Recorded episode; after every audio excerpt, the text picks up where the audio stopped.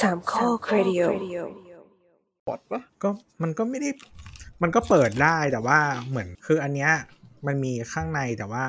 คือไอตัวมือถือรุ่นไอเกมเก่าของ RO อ่ะ มือถืออ่ะ มันจะแบบเปิดบอทในเกมได้เลย แต่ว่าอันเนี้ยมันไม่ได้ขนาดนั้น แต่ว่ามันมีโหมดตีออโต้มี อืมเกมนั้นเล่นจับตลาดกลุ่มเด็กหนวดมากขึ้น แต่เราก็ไม่ได้เปิดบอทก็คือ แค่แบบว่าบอกเพื่อนว่าแบบเปิดตัวทุกคนก็คือ ม เปิดตัวใช่ไหมแล้วก็ให้มันเดินตามเดินตามกันเป็นแบบปาร์ตี้อะไรเงี้ยแล้วก็พอเราทำเควสใช่ปะเหมือนแบบไปตีมอนอะไรเงี้ยมันก็จะมีคนช่วยตีมก็จะตีออกแต่ว่าเราก็กดมันไม่ได้กดเดินเองอ่ะมันจะกดเหมือนแบบ มันจะไปหาหมุดที่เราที่เราเลือกไว้ก็มีกดกดๆนิดหน่อย เออแต่รู้สึกว่าเกมมือถือหลังๆ มันแบบมันเป็นเส้นแบ่งคลุมเครือระหว่างว่าเป็นเกมมือเออคือเพิ่ง อืม รู้ว่าคนเล่นจริงจังละ ใช่นี่เราเล่นผ่านคอม เออ นี่ไง เปิด คนเล่นจริงจัง เออคือ แล้ว เรา เราก็ ก็ เปิ เปิ ด ดบูสแต็กแล้วก็ เปิ หรืดอ อี ว่าก ตัวหนึ่งที่อยู่ใน iPad เออเปิดบูสแต็กทางวินโดว์เนาะหรือว่าถ้าเป็นเดี๋ยวนี้เอ่อ Mac หรือ PC ไอ้ Mac หรือ iPad มันก็เล่นเล่นแอปบน iOS ได้หมดแล้ว ใช่แล้วก็เปิดแอป iPad บนวันแล้วก็มี iPad เปิดข้างๆ เอ เป็น อ คนละ อะไร ตัว อย่างเงี้ยก็เลยตอนแรกงงๆว่าเกมออนไลน์หลังๆ มันมีเพิ่ม แชทอะไรมากขึ้นมันจะเล่นมันจะพิมพ์กันยังไงว่าบนมือถือบนไหนนี้ก็คือแบบรันมาหัน แต่เหมือนบนแม็กอะเหมือน ไม่มันใช้ไม่ได้หรืออะไรไม่รู้อะแต่ก็ไม่เป็นไรเวลาเราเล่นกับเพื่อนเราก็คุยเฟซไทม์ มันยังไม่มันยังไม่ compatible ขนาดนั้น แต่กลายเป็นว่าเดี๋ยวนี้คนเขียนเกมลงลง iOS หรือว่า Android แล้วมันแบบรันได้หลายแพลตฟอร์มแล้วอะไม่ต้องมานั่งติด เล่นบนคอมสะดวก เกมไม่ได้เล่นเพื่อความบันเทิงเหรอ ก็สนุกไง เขาเล่น ก็เล่น ไว้ บน ขิ คอง ม เขาเล่นไว้ขิงเว้ย ตอนนี้เกมที่เราเล่นก็คือเกมช้อปปี้ อ่ะครับ สวัสดีครับ วันนี้ Tech Talk EP ที่ 44 นะครับ อ้าวอ่านร อดู อั อ่ะ ดแล้ว ที่อ่านแล้วจริงด้วย อัดมาตั้งนานแล้ว ไม่ได้สังเกตเลยโอ้ อ่าวันนี้เราอัดกันวันที่ 15 กันยายนนะครับ ไม่โดนอะไรเพเดเอ้ยไม่ไม่โดนเลยมิดมันรอบนี้เลย มิดมัน เหมือนมันไม่มีอะไรปะ ไม่เห็น มัน ก็มันเพิ่งเก้าเอ้ยเพิ่งมันเพิ่งเก้าเก้ามาไม่กี่วัน เออเออเออ ไม่แต่จริงๆ จะบอกว่าถ้าแบบเล็งของบางอย่างไว้มิดมันถูกกว่านะ เท่าที่นั่งกวาดสายตาดู เห็นมีคนพูดเหมือนกันในทวิตเตอร์วันนี้มีคนพูดว่าแบบ เออราคาแบบว่า บางอันมันก็ขึ้น บางอันมันก็ลดลงอะไรเงี้ยแต่ว่าเออมันมีของถูกกว่าหลายชิ้นเหมือนกัน ถ้าเทียบกับ 99เพียงแต่ว่า 99 บางทีมันจะมีพวกถ้าคุณเก็บคูปองทัน อ่า อืม มันอาจจะคุ้มกว่า เป็นศึกชิงคูปอง เออส่วนใหญ่วันเบิ้ลซื้อของใหญ่จะคุ้ม เพราะมันจะชอบมีคูปอง อืม ลดแบบหลักสองพันเนี่ยถึงจะคุ้ม แต่ถ้าแบบซื้อของเราสังเกตถ้าซื้อของลดประมาณแบบห้าร้อยถึงพันหนึ่งอะบางทีมิดมันหรือเพน มันก่อนมีคนมาซื้อของแบบใช้คอยไปเป็นหลายร้อยอ่ะเกือบพันอ่ะ แคปเ e อร์ชันเซ c ชันห้าร้อย เออ สมัยก่อนซัดไปทีเยอะเยอะกว่าเนี้ยกดเข้าไป อันนี้อันนี้เดี๋ยวนี้มันทำไม่ได้แล้วเล่าให้ฟังในอดีตด้วย คือมันจะมีร้านหนึ่งคือช็อปเผื่อเผื่อท่านผู้ฟังไม่รู้คือช้อปปี้อ่ะมันจะมีนโยบายอ่าอันที่เขาติดวงกลมว่าช้อปปี้ถูกที่สุดเนาะถ้าเราเจออ ม แพลตฟอร์มอื่น สมัยก่อนมันได้หลายแพลตฟอร์ม เดี๋ยวนี้เหลือแค่ Lazada ละ ถ้าเราเจอบน Lazada ที่เป็นเป็นร้านที่ลิจิตอะนะไม่ใช่ร้านฮิ้วร้านที่มีประกัน แล้วเอามาเทียบอ่ะจะได้คอยมันเป็นส่วนต่างเอามาเป็นแทนเงินสดใช้บนช้อปปีได้เลย อืม แล้วมันมีปัญหาคือแบบ มันจะมีฟิลิปที่มันขาย Lazada ถูกกว่าบนช้อปปีตลอด แล้วมันเป็น Official Store ทั้งคู่แล้ววันๆก็คือแบบทุกๆ สัปดาห์ เมื่อก่อนมันส่งได้สัปดาห์ละครั้งก็คือเราก็เปิดร้านฟิลิปแล้วก็ เออ วันนี้กูจะเอาอะไรไปขอคอยมันดีวะ ได้มาทีละประมาณแบบพันห้าถึง โห เพราะว่ามันให้ตอนนั้นมันให้ 1.5 เท่าของราคาส่วนต่าง แล้วแบบบางอันคือมันลดมันต่างกันเป็นพันเว้ยเราก็ไม่เข้าใจว่าทำไมฟิลิปขายบนช้อปปีแพงกว่าบน Lazada ตลอดแล้วก็เขาแบบอ้าวหม้อหุงลมร้อนยัดเข้าไปได้เงินมาใช้เป็นหมื่น คือบางทีถ้าเป็นเจ้าใหญ่อ่ะ เข้าใจว่าคนที่ดูแลเขาจะช้อปปี้เรียกเคลียร์เขาอ่ะไม่แน่ใจลาซาด้าเรียกอะไร ก็มีคนดูแล คือเราเข้าใจว่าช้อปปีจงใจทำเพื่อจะตอนนั้นคือ Market Share เขาเล็กไงเขาจะบี้ Lazada ให้ได้ก็คือเลยเหมือนจ้างคนภายนอกมาทำ price check ให้อะก็คงเป็นค่าการตลาดอีก แต่นั่นไม่ใช่ประเด็นที่เราจะคุยกันวันนี้ครับ ครับ ครับ ก่อนจะเข้าประเด็นแนะนำตัวก่อนวันอ่าสวัสดีครับที่เจตัวครับ ดีเจเคนครับ และที่เจแอนจ้ะ วันนี้เราคุยกันเรื่องอะไร เออเป็นเรื่องที่พวกเราต่างรอคอยแล้วก็คุณผู้ฟังที่ฟังรายการมาจนถึงทุกวันนี้ก็คงจะเข้าใจกันแล้วว่านี่คือรายการ Apple เนอะเราก็ต้องมีประเด็นเกี่ยวกับ Apple อีเวนต์ทุกอย่างเราจะต้องมาแสดงความติ่ง แสดงการเคารพบูชาด้วยกัน เวลามีงานเปิดตัวแต่ละทีก็จะมานั่งรีวิวสาธยายกันอย่างละเอียดละออใช้เวลาประมาณ 2 ชั่วโมงต่อ EP ซึ่งคราวนี้ก็เช่นกัน เมื่อคืนนี้ครับ เมื่อคืนวันที่ 14เอ๊ะต่างประเทศมันวันที่เท่าไหร่วะ14เหมือนกันปะ 14 ใช่ เออสิบสี่ก็บ้านเราก็ช่วงประมาณเที่ยงคืนตีหนึ่งเลยแบบนั้น ก็มีงานเปิดตัว เป็นชื่อแคลิฟอร์เนียอะไรนะ คือเราไม่ได้ดูไงต้องบอกก่อนว่าเราไม่ได้ดู เราจะมารอฟังตอนเนี้ย เราก็เลยไม่ไม่หลบ อ๋อ สปอยทุกอย่าง California Streaming อ่านั่นแปลว่าอะไรครับ ไม่รู้จบงานก็ไม่เห็นรู้เลยมันเกี่ยวกับอะไร นอกจากแบบมีโลเคชันใน ก็สตรีมจาก California สดจากแคลิฟอร์เนีย คือสิ่งที่เกี่ยวที่สุดกับชื่องานก็คือทีมคุกอยู่นอกแคมปัสตอนแรก เออก็คือก็คือโลเคชันที่เขาถ่ายก็คือ น่าจะไปในแคลรี่หลาย ๆ ที่เนาะเท่าที่ดูเหมือนกับแบบคลายล็อกดาวน์แล้วกูไม่ต้องอุดอู้อยู่ในออฟฟิศแล้วจาก แปลเป็นไทยว่าไลฟ์สดแคลิฟอร์เนีย เออประมา แต่ ณ คือ นั้นนะ มันมันมันไม่เกี่ยวที่อะไรกับโปรดักต์เลยอ่ะ อ่าอ่า อย่าอย่าเพิ่งเริ่มด่า คืออย่างนี้ทั้งเคนและตัวทั้งสองคนก็ต่างคุยกันแล้วเข้าใจว่าใน Twitter ก็มีทวิตชื่นชมบูชาด้วย แล้วก็ใน Telegram ที่เราคุยกันในกลุ่มไลน์เอ้ยในในกลุ่มแชทก็จะมี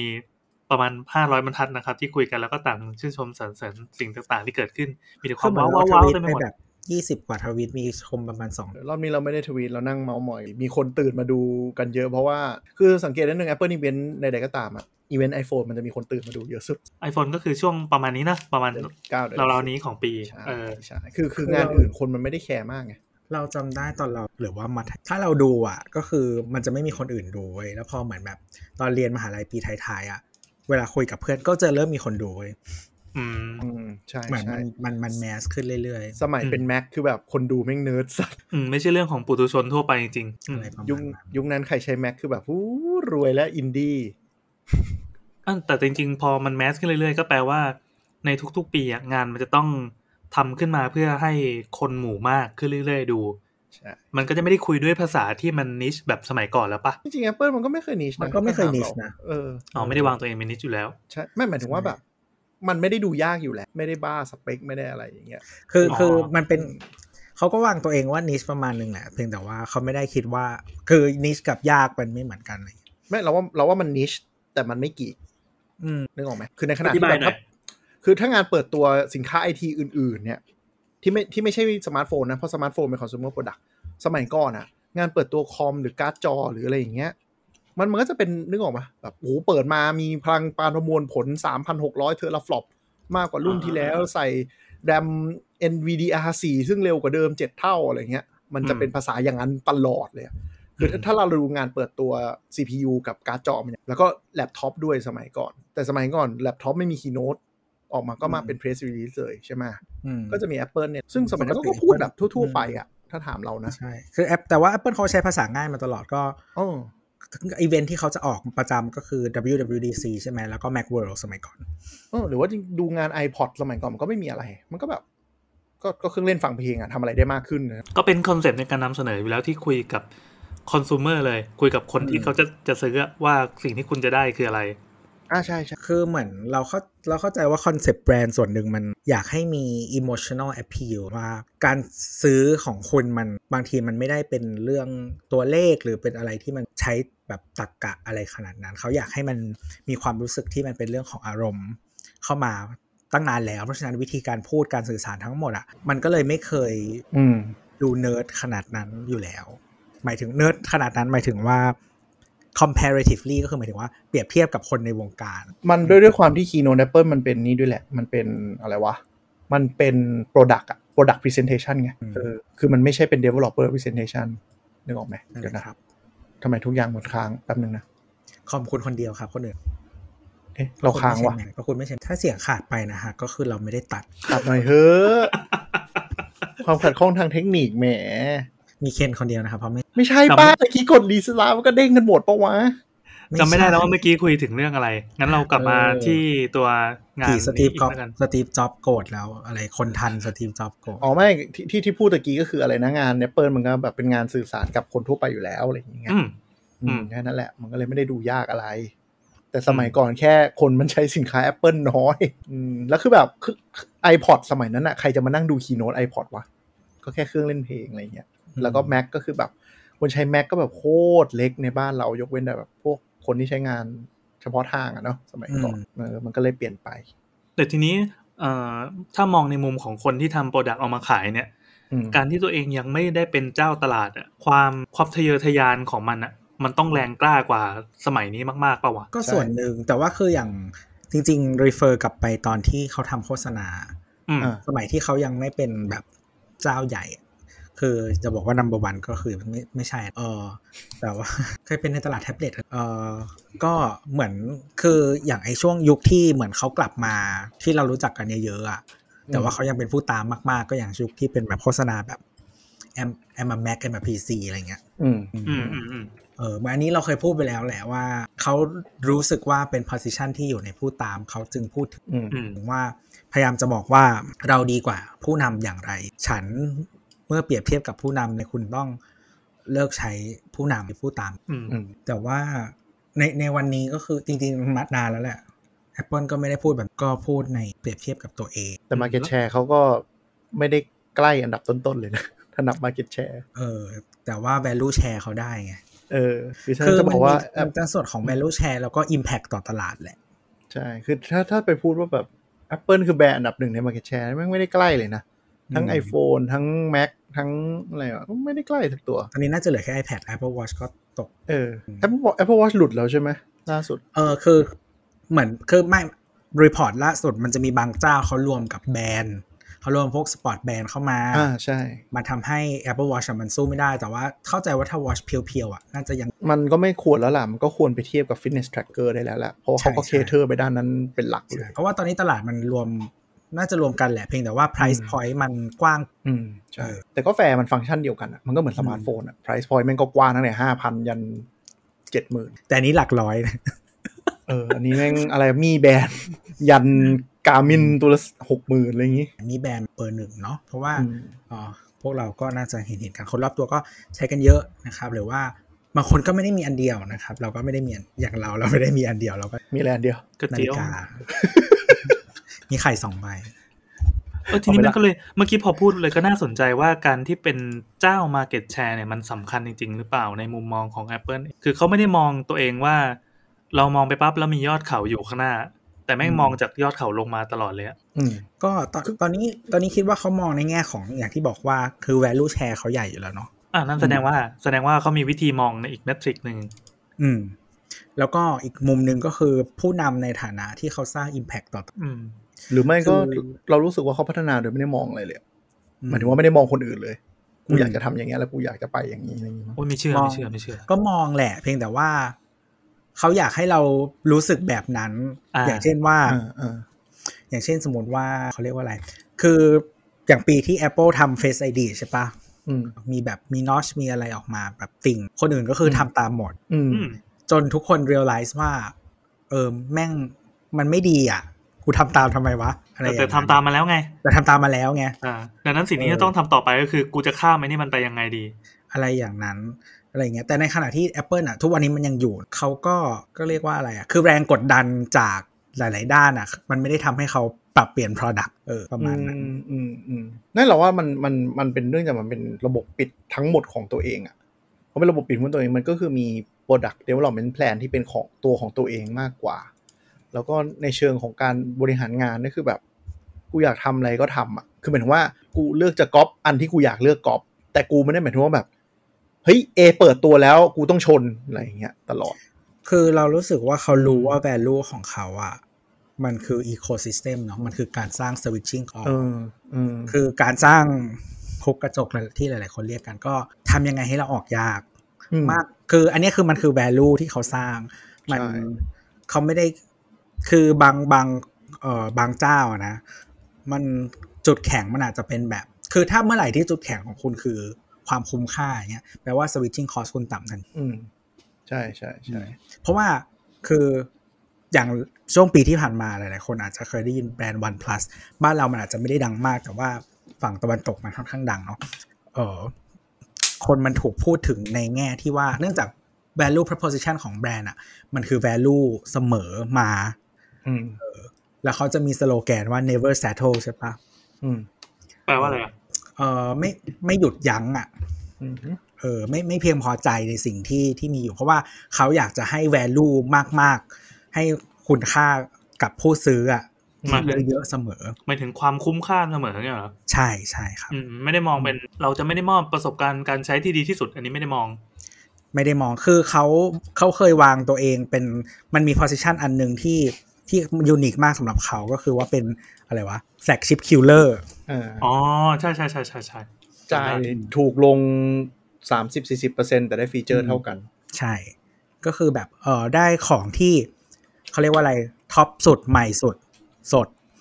แต่ว่าในราคาที่ถูกลงคุ้มค่า อืม แล้วก็อยู่มา ซึ่จกวัรนหนึ่ง ตัวเองไม่มีกำไร เออปีปีสองปีนี้แหละ หลาย ๆ คนก็พูดว่าเหมือนแบรนด์มันติดแล้ว เออ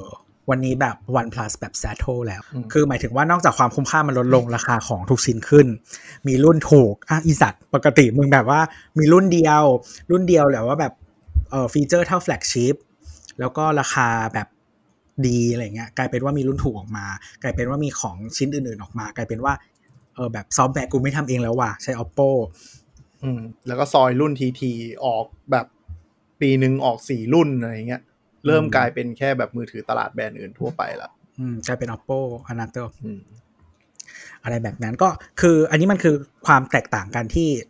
ที่เหมือนว่า Apple ไม่อยากเป็นแบบ อืม อืม เออเพราะฉะนั้นเนี่ยเขาสร้างเอ่ออีโคซิสเต็มหรือว่าสภาพแวดล้อมให้คนที่อยู่ในคุกกระจกเนี่ยได้ใช้งานอย่างสวยงาม เพราะฉะนั้นเนี่ยความคืองานอันเนี้ยมันก็คาดหวังแหละว่ามันมี Product หลายชิ้นนะที่มันจะแบบถูกปล่อยออกมา แล้วมันก็จะทำให้ไอ้คุกเนี่ยมันแบบว่ายิ่งใหญ่และมั่นคงมากขึ้น อืมคือทำให้คุกมันน่าอยู่ขึ้นเรื่อยๆอะคือการออกโปรดักต์เน้นให้คนที่แบบอยู่เผ่าเดียวกันแล้วชีวิตดีขึ้นอ่ะ แทนที่จะไปมองว่าคู่แข่งจะทำอะไรแล้ววิ่งไล่บี้อ่ะนึกออกไหมคือมันก็จะมีแบรนด์แบบอย่างแบรนด์จีนสเตรจีก็ค่อนข้างชัดว่าแบบเฮ้ยผู้นำในตลาดเล่นเล่นเกมไปด้านไหนปูกูวิ่งตามอะไรอย่างเงี้ย อ่ะเพิ่มกล้องใช่ไหมอ่ะงั้นกูเพิ่มกล้องอ่ะมึงเพิ่มขนาดจอใช่ไหมกูเพิ่มจออะไรอย่างเงี้ยคือซัมซุงช่วงแรก ๆ ก็เป็น แต่จนพอเจอหนทางตัวเองก็รู้แล้วว่ามันก็มีช่องตลาดมี Blue Ocean ที่ Apple ไม่เล่นอ่ะใช่ไหมมือถือพับได้ มือถือมีปากกาอะไรอย่างเงี้ยเขาก็ไปมีก็มีจุดของเขาไปในความคิดเรานะ แล้วก็อย่างอย่างซัมซุงก็มีจุดหนึ่งที่ที่เราคิดว่าคือเขาเขาโอเคก็คือตอนที่มี Face ID ของ Apple ก็คือซัมซุงเลือกที่จะแบบกูไม่ไปเวนี้ กูจะยังไปสแกนนิ้วอยู่ อืม อะไรอย่างเงี้ย คือคือแบรนด์อื่นมันทำ notch แล้วมันตลก เพราะว่า notch ของแบรนด์อื่นอ่ะ มันไม่ได้มีฟังก์ชันของ Face ID ไง มันแค่ยัดกล้องหน้า มันไม่ได้มี infrared sensor ในการสแกนหรืออะไรนึกออกปะแล้วมันก็เลยห่วย แล้วมึงจะทำอย่างนั้นทำไมอะไร คือเหมือนมันไม่มีเหตุผลแหละ แล้วก็ในขณะเดียวกันซอฟต์แวร์ที่ Google ทำมาให้อ่ะ เออ มันก็ไม่พอดีกับสิ่งนี้ตอนแรกอ่ะ ใช่ มันใช้เวลานานกว่ามันจะพอดี ใช่ใช่สุดท้ายแบรนด์ก็เลยดรอปว่า เอ้ยกูทำกล้องไฟดีกว่า เพราะมันก็ง่ายกว่าอะไรกว่า เยอะเงี้ยไม่ต้องมาเว้นขอบโค้งเป็นหูเข้ามา เอออันนั้นเราเราคิดว่า Apple มันก็เลยแบบ คือกูทำอะไรที่ทำให้แบบคนใช้สาวกอะแหละพูดตรงๆอะมีชีวิตที่มันแบบดีขึ้น แล้วก็ออกยากขึ้น นี่มันฟาสซิสต์นี่นะ มันเป็นลัทธิมันเป็นลัทธิ เป็นศาสนาไง ศาสนาที่แบบบางทีก็อยากออกอะ่ะ คือคือไงดีวะ ถ้าทูบีแฟร์ถ้าแบบมือถือเงี้ยเราชอบอย่างเรายังชอบ Android มากกว่า อย่างซัมซุงเงี้ยเห็นป่ะมี C Flip มีอะไรก็น่าเล่นกว่าตั้งเยอะอะไรเงี้ย อืม แต่สุดท้ายคือแบบพอคุณจะแบบ คุณจะไป Mac คุณมี iPad แล้วคุณมี AirPod ปุ๊บ มันก็จะแบบก็อยู่ที่นี่มันก็สบายดีอะจะหาเรื่องเอาไปทำไมวะ อะไรเงี้ย อืม เออ ไม่ใช่เรื่องที่ดีนะเพราะสินค้าพวกมึงก็แต่ละตัวก็โคตรแพง ก็จริงๆมันมีคนวิเคราะห์ว่า AirPod คือ new next new territory คือเหมือนปกติแล้วจริงๆอ่ะ Apple ก็อาจจะไม่ได้ให้คุณค่าอะไร AirPod ขนาดนั้น เพราะว่า Product มันค่อนข้างเขาเรียกว่าอะไร simple อ่ะ มันคือหูฟังใช่ปะคืออย่างนาฬิกา มันยังแบบโอ้ยทำนู่นทำนี่ได้ อะไรอย่างเงี้ย หูฟังมันก็คือแบบ เออ หูฟัง แต่ว่าถ้าคุณไปดูแบบกำไรของ AirPods ที่เก็บเก็บเข้าให้ Apple อ่ะ มันเยอะมาก เยอะแบบเยอะกว่าบริษัทมือถือหลายเจ้า ขายหูฟังอย่างเดียวรวยกว่าบริษัทอื่นที่ทำเครื่องใช้ไฟฟ้าครบทั้งลายอ่ะ ใช่แค่หูฟังเนี่ยแล้วก็อีกอย่างหนึ่งก็คือว่าจริงๆ มันเป็นแนวทางที่ที่ซัมซุงพยายามไป Google แต่ว่าคนอื่นอาจจะยังไม่ทำขนาดนี้ เพียงแต่ว่าคนอื่นเขาก็เบนฟิตจากนะคือตลาดเนี้ยมันใหญ่ขึ้นมาก เพราะว่ามันก็เริ่มมาจาก Apple แหละ เพราะว่า Apple บอกว่าต่อไปนี้ไม่มีรูหูฟังแล้วนะ อืม เออพวกมึงจงมาใช้หูฟังไร้สายซะ อืม บริษัทอื่นก็ทำตาม อืม ทำตามแล้วก็พอ Apple ออก AirPods ใช่ไหมก็คือทุกคนก็คิดว่า เออ นี่แหละ วิธีทำเงินแบบใหม่ อืม ทุกคนก็ทำตาม อืม เขาก็เจอทุกคนที่เข้ามาทัน ก็เจอช่องทางการทำเงินแบบ หรือช่องทางการเพิ่มมูลค่า เพราะบางแบรนด์นั่นคือขายแยกไม่ออก ก็ต้องทำเป็นว่ากู กูแถม ซัมซุงเหรอ ไม่ใช่ว่าซัมซุงแบรนด์อื่นด้วยเรียวมีอะไรพวกนั้นก็ทำอย่างนี้หมด ซื้อแล้วก็เหมือนแบบทำเป็นมีส่วนลดสามสี่พันอะไรอย่างเงี้ย อืม ทั้งนั้นเลย แต่ว่าหลังๆ Apple มันก็จะออกฟังก์ชันที่มันทำให้คนอยู่ในคุกกระจกอะใช้อย่างเดียวได้มากขึ้น เหมือนที่ตอน AirPods ออกมาใหม่ๆ คนก็บอกว่า เออ ถ้าใช้ Android ก็ยังพอได้นะ เพราะว่าแบบว่าไมค์มันก็โอเค ถึงเสียงจะแบบไม่ได้ดีมากแต่ว่าไมค์ไมค์มันค่อนข้างดีเนาะ ถ้ามันอยู่ในสถานการณ์ที่มันชนะอยู่ มันจะทำอย่างนี้ อืม แต่ถ้ามันแพ้เมื่อไหร่มันจะเริ่มกระจายไป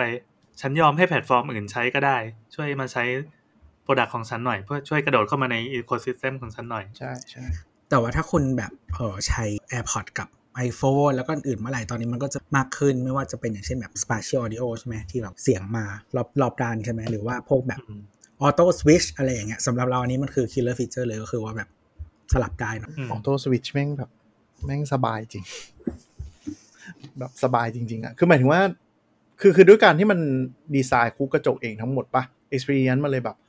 กูอยากได้อย่างเงี้ย ฝ่ายซอฟต์แวร์กับฝ่ายฮาร์ดแวร์ก็ไปช่วยกันหาทางออกไงแต่ขณะที่แบรนด์อื่นมันก็จะลิมิตด้วยแบบตัวซอฟต์แวร์ที่ตัวเองก็ไม่ได้เขียนเองทั้งหมด ใช่ไหมเทคโนโลยีของตลาดที่แบบกูใช้บลูทูธ5.0 ยุคนั้นก็ต้องมานั่งดูว่ามัน compatible กับอะไรบ้างในทับโปรดักต์ไลน์ตัวเองหรือเปล่านู่นนี่นั่นอีก อืม Apple บอกกูไม่แคร์แบบไม่มีกูก็สร้าง คือ Apple อ่ะ มันไอเรื่องของการมันมีคนอวย AirPods ตอนแรก ๆ ว่าเป็นหูฟังแรก ๆ ที่แบบหูแยกฟังได้ด้วยนั่นจริง ๆ มันก็มันเป็นเทคโนโลยีของ Bluetooth 5.0 อยู่แล้วอะนะ แต่ส่วนที่ Apple มันเพิ่มเข้ามาก็คือชิปที่แบบกูสแกนหาเครื่องเปิดฝาได้อะไรอย่างเงี้ยที่แบบดีไซน์พวกนั้นออกมามันก็เลยทำให้ อืม experience มันดีกว่า อืม ซึ่งจริงๆ ตอนแรกเราก็รู้สึกว่าแบบมีทำไมวะ คือหมายว่า ปกติแล้วอ่ะคุณถ้าคุณแพ้หูฟังอ่ะ คุณคือแพ้ค่ะ อืม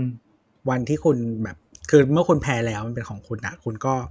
หยิบออกมาใช้ได้เลยตลอด ใช่ มันคือมันไม่ใช่ของที่คุณต้องแพ้ ใช่ แต่ว่าพอเราดูยูเซอร์ที่แบบไม่รู้เรื่องจริง ๆ เขาแฮปปี้มากนะ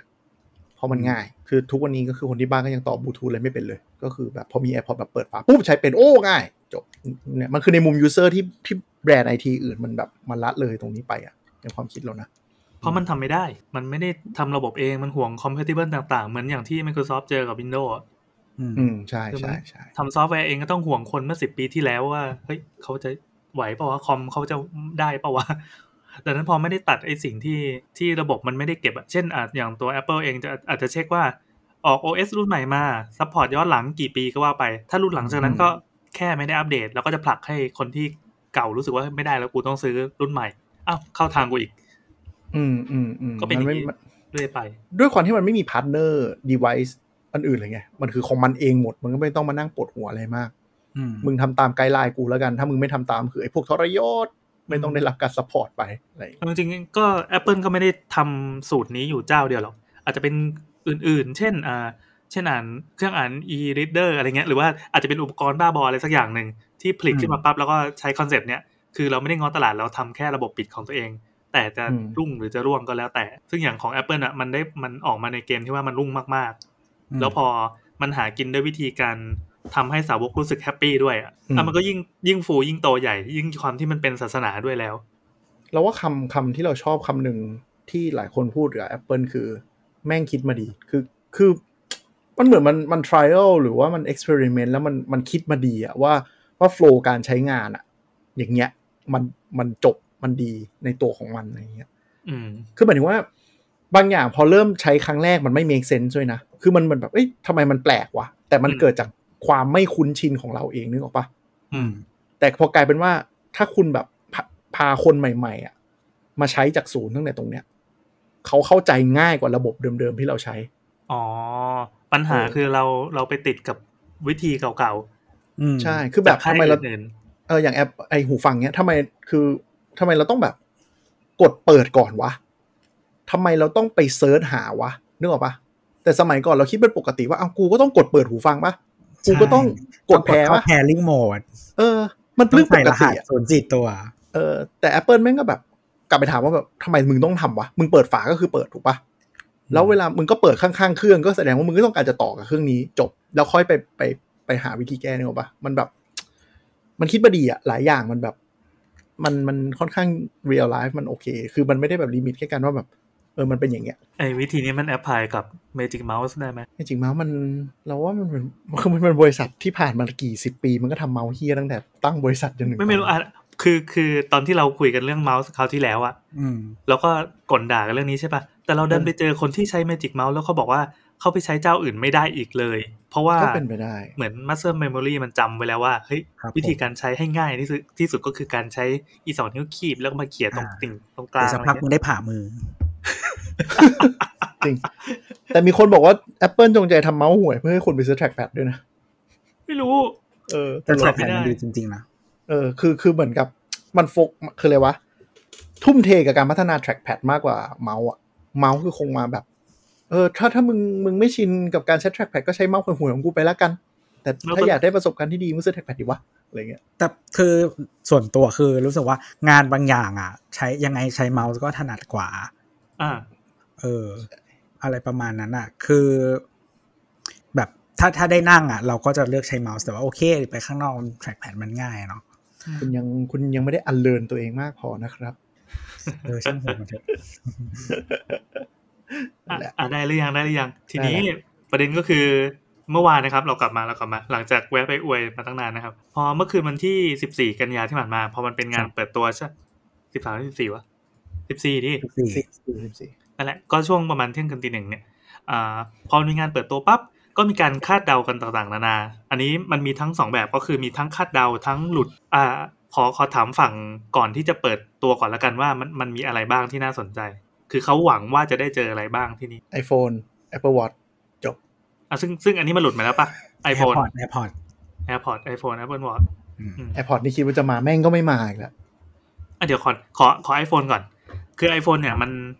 ไม่ได้หลุดออกมาเป็นชิ้นๆเหมือนที่ค่ายอื่นเขานิยมทำเอ้ยขอโทษที่ค่ายอื่นหลุดกัน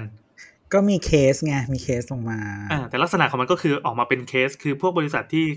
เขาผลิตเคสเขาจะได้ไอตัวเบ้าไปก่อนใช่ไหม ใช่ อืมใช่อืม อ่า แต่เราก็ไม่รู้คืออย่างมันมีเจ้าหนึ่งที่เป็นเจ้าใหญ่เหมาสปีเกนอ่ะ เขา อ่า ปล่อยกล่องออกมาเลยปล่อยกล่อง แต่ ล้วก็ แต่สปีปีสปีเกนเป็นเจ้าที่ทำอย่างนี้ทุกปีนะ เอ เอ อ อใครไม่รู้เออ ประมาณ เราก็ไม่เข้าใจว่าทำไมมันได้ Exclusive กับ Apple ว่าจงใจให้ปล่อยอย่างนี้ได้ อืม ได้ได้อยู่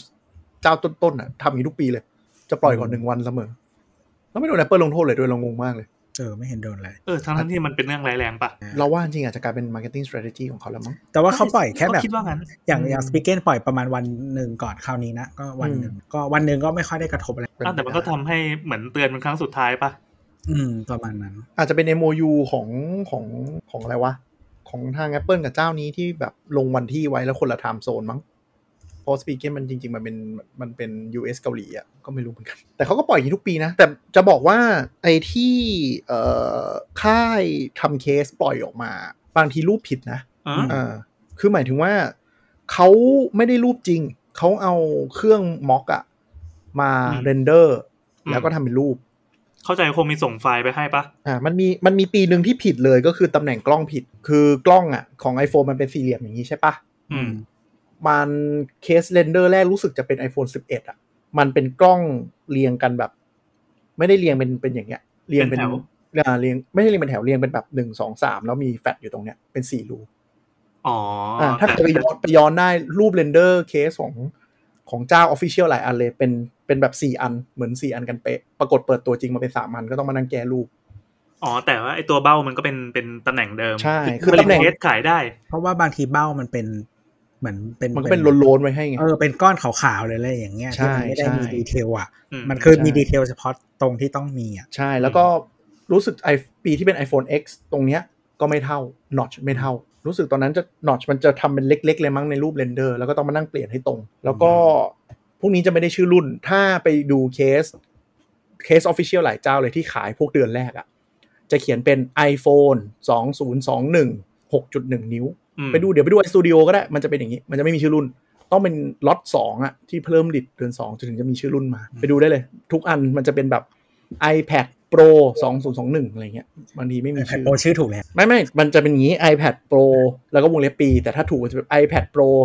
Third Generation ถึงจะเป็นชื่อ Official จริง ๆ ที่เขาจะใช้ เออแต่ใส่ปีนั่นแหละทุกง่ายดี ใช่ แต่ iPhone อ่ะจะเขียนเลยว่าเป็นแบบ 6.1 นิ้ว 2000 2011 แล้วชื่อที่ถูกต้องจะค่อยแก้ตามมาหรอก อืมยังไงวะ นี่เดี๋ยวเราเข้าซีเควนต์ เดี๋ยวเอาเอาเรื่องความคาดหวังกันเมื่อกี้คือ iPhone เสร็จปั๊บ อืม คาดหวังว่าจะได้อ่ามีอะไรนะ AirPods เหรอ แอร์พอร์ต คิดว่าจะมา Apple สักที Watch AirPods สาม ก็คือคือ AirPod AirPod 3 เนี่ย ก็คือข่าวที่มาก็คือว่ามันจะรีดีไซน์เนาะให้เป็นหน้าตาประมาณเอ่อ AirPod Pro อืม ส่วน Air เอ่อ Apple Watch ปีเนี้ย Series 7 เขาก็คาดหวังว่าจะรีดีไซน์ให้ อ๋ ห อ น้า ที่เป็นหน้า ตา ตาแบนๆ บางๆ ใช่ไหม ให้เหมือน iPad Pro อ๋อ ก็คือรีดีไซน์แบบครั้งยิ่งใหญ่เมเจอร์ ครั้งแรกนะมั้ง อืมอืมอืม เออ ผ่านมา 8 ปีเนี่ย อืม แล้วก็ยังมีบางกระแส มีอีกนิดหน่อยที่บอกว่าอาจจะมี macbook หรืออะไรสักอย่างมาแง้มๆ ให้ดูด้วยปะ MacBook Pro คือคือ ที่เป็น Mac ดีไซน์ใหม่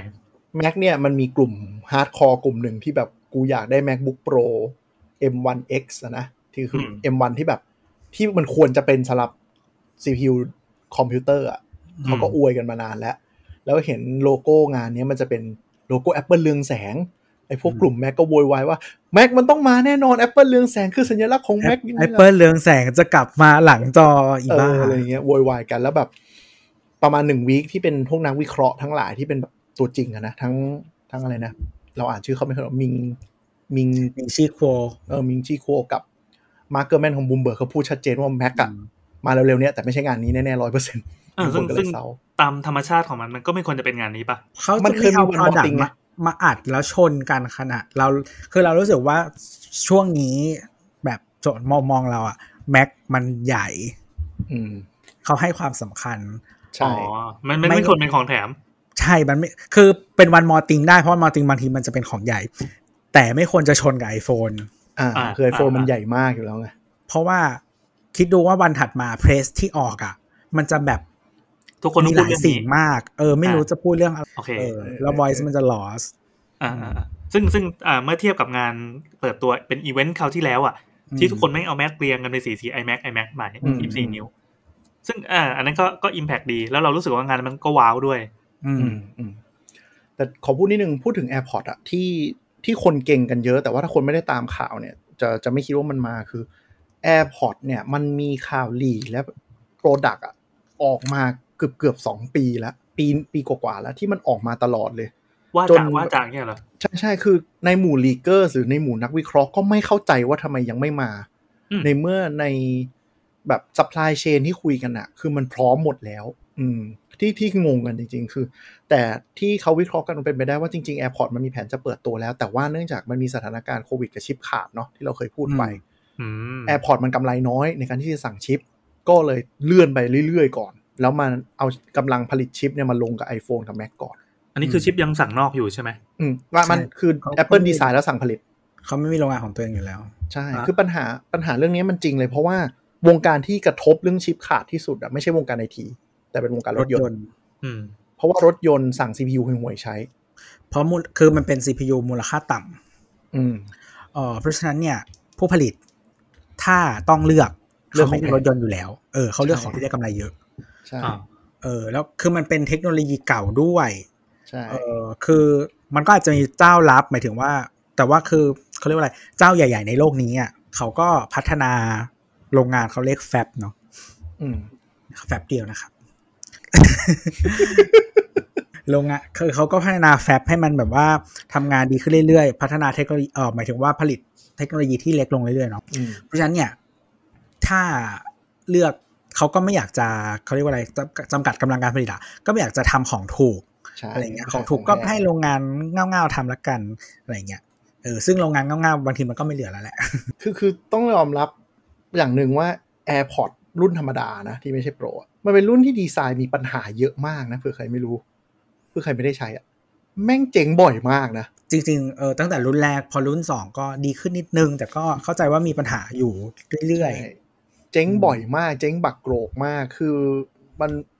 มันดีไซน์ด้วยการเอา housing หูฟังธรรมดามาใส่ชิปไวเลสอะมันไม่ได้เป็นการรีดีไซน์หรืออะไรเงี้ย แต่ขณะ AirPods 3อ่ะเขาเอาบทเรียนจากทั้งตัวเนี้ยกับ AirPods Pro อะมารีดีไซน์ให้มันแบบดีขึ้นจากรูปที่หลุดมานะ อื มันก็เลยดูเป็นแบบคือสินค้า Apple อ่ะ เจนแรกจะเป็นหนูทดลองตลาดเสมอ เจน 2 ถึงถึงจะเป็นของที่มันแบบสมบูรณ์แบบอะ ๆ แต่เจน 2 ของ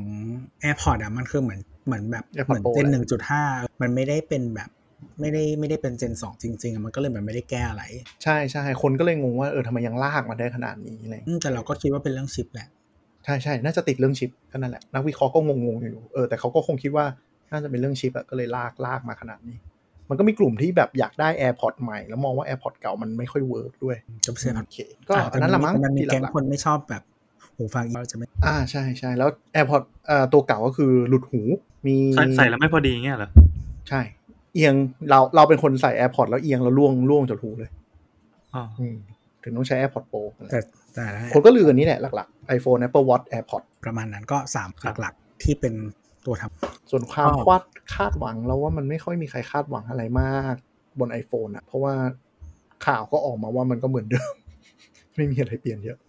แต่คือบางครั้งอ่ะ เราก็รู้สึกว่า Apple เขาก็มีเซอร์ไพรส์อะไรอย่างเงี้ยคือหมายถึงว่า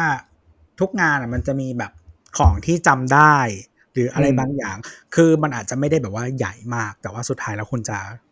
ได้สิ่งนี้เป็น key take away แบบออกมาจาก keynote เราจะรู้สึกว่า เออ อืม ซึ่งอาจจะเป็นหนึ่งใน product ที่เปิดตัวหรือว่าหนึ่งในฟีเจอร์ที่มัน อ่า อยู่ใน product สักตัวหนึ่ง เออนึกออกแล้ว งานนี้ความคาดหวังที่คนคาดหวังเยอะที่สุดและหลังหักที่สุดคือสีสีของ iPhone อ๋อ เพราะว่า แต่เดี๋ยวเดี๋ยวเดี๋ยวจะอย่าเพิ่งเล่าอย่าเพิ่งเล่า อืม ว่าแสดงว่าอยากอยากอยากได้อะไรอยากได้อะไร คือตอนแรกคนคิดว่าสีอ่ะปีนี้จะมาเป็นสีรุ้งเหมือนแม็ก เออใช่แล้วก็ แล้วจริงๆอ่ะตอนที่เขาเปิดภาพเอ่อบัตรเชิญเนาะที่เป็น อืม แบบ California Stream เนี่ย อ่า ท้องฟ้ามันเป็นสีชมพู สีม่วง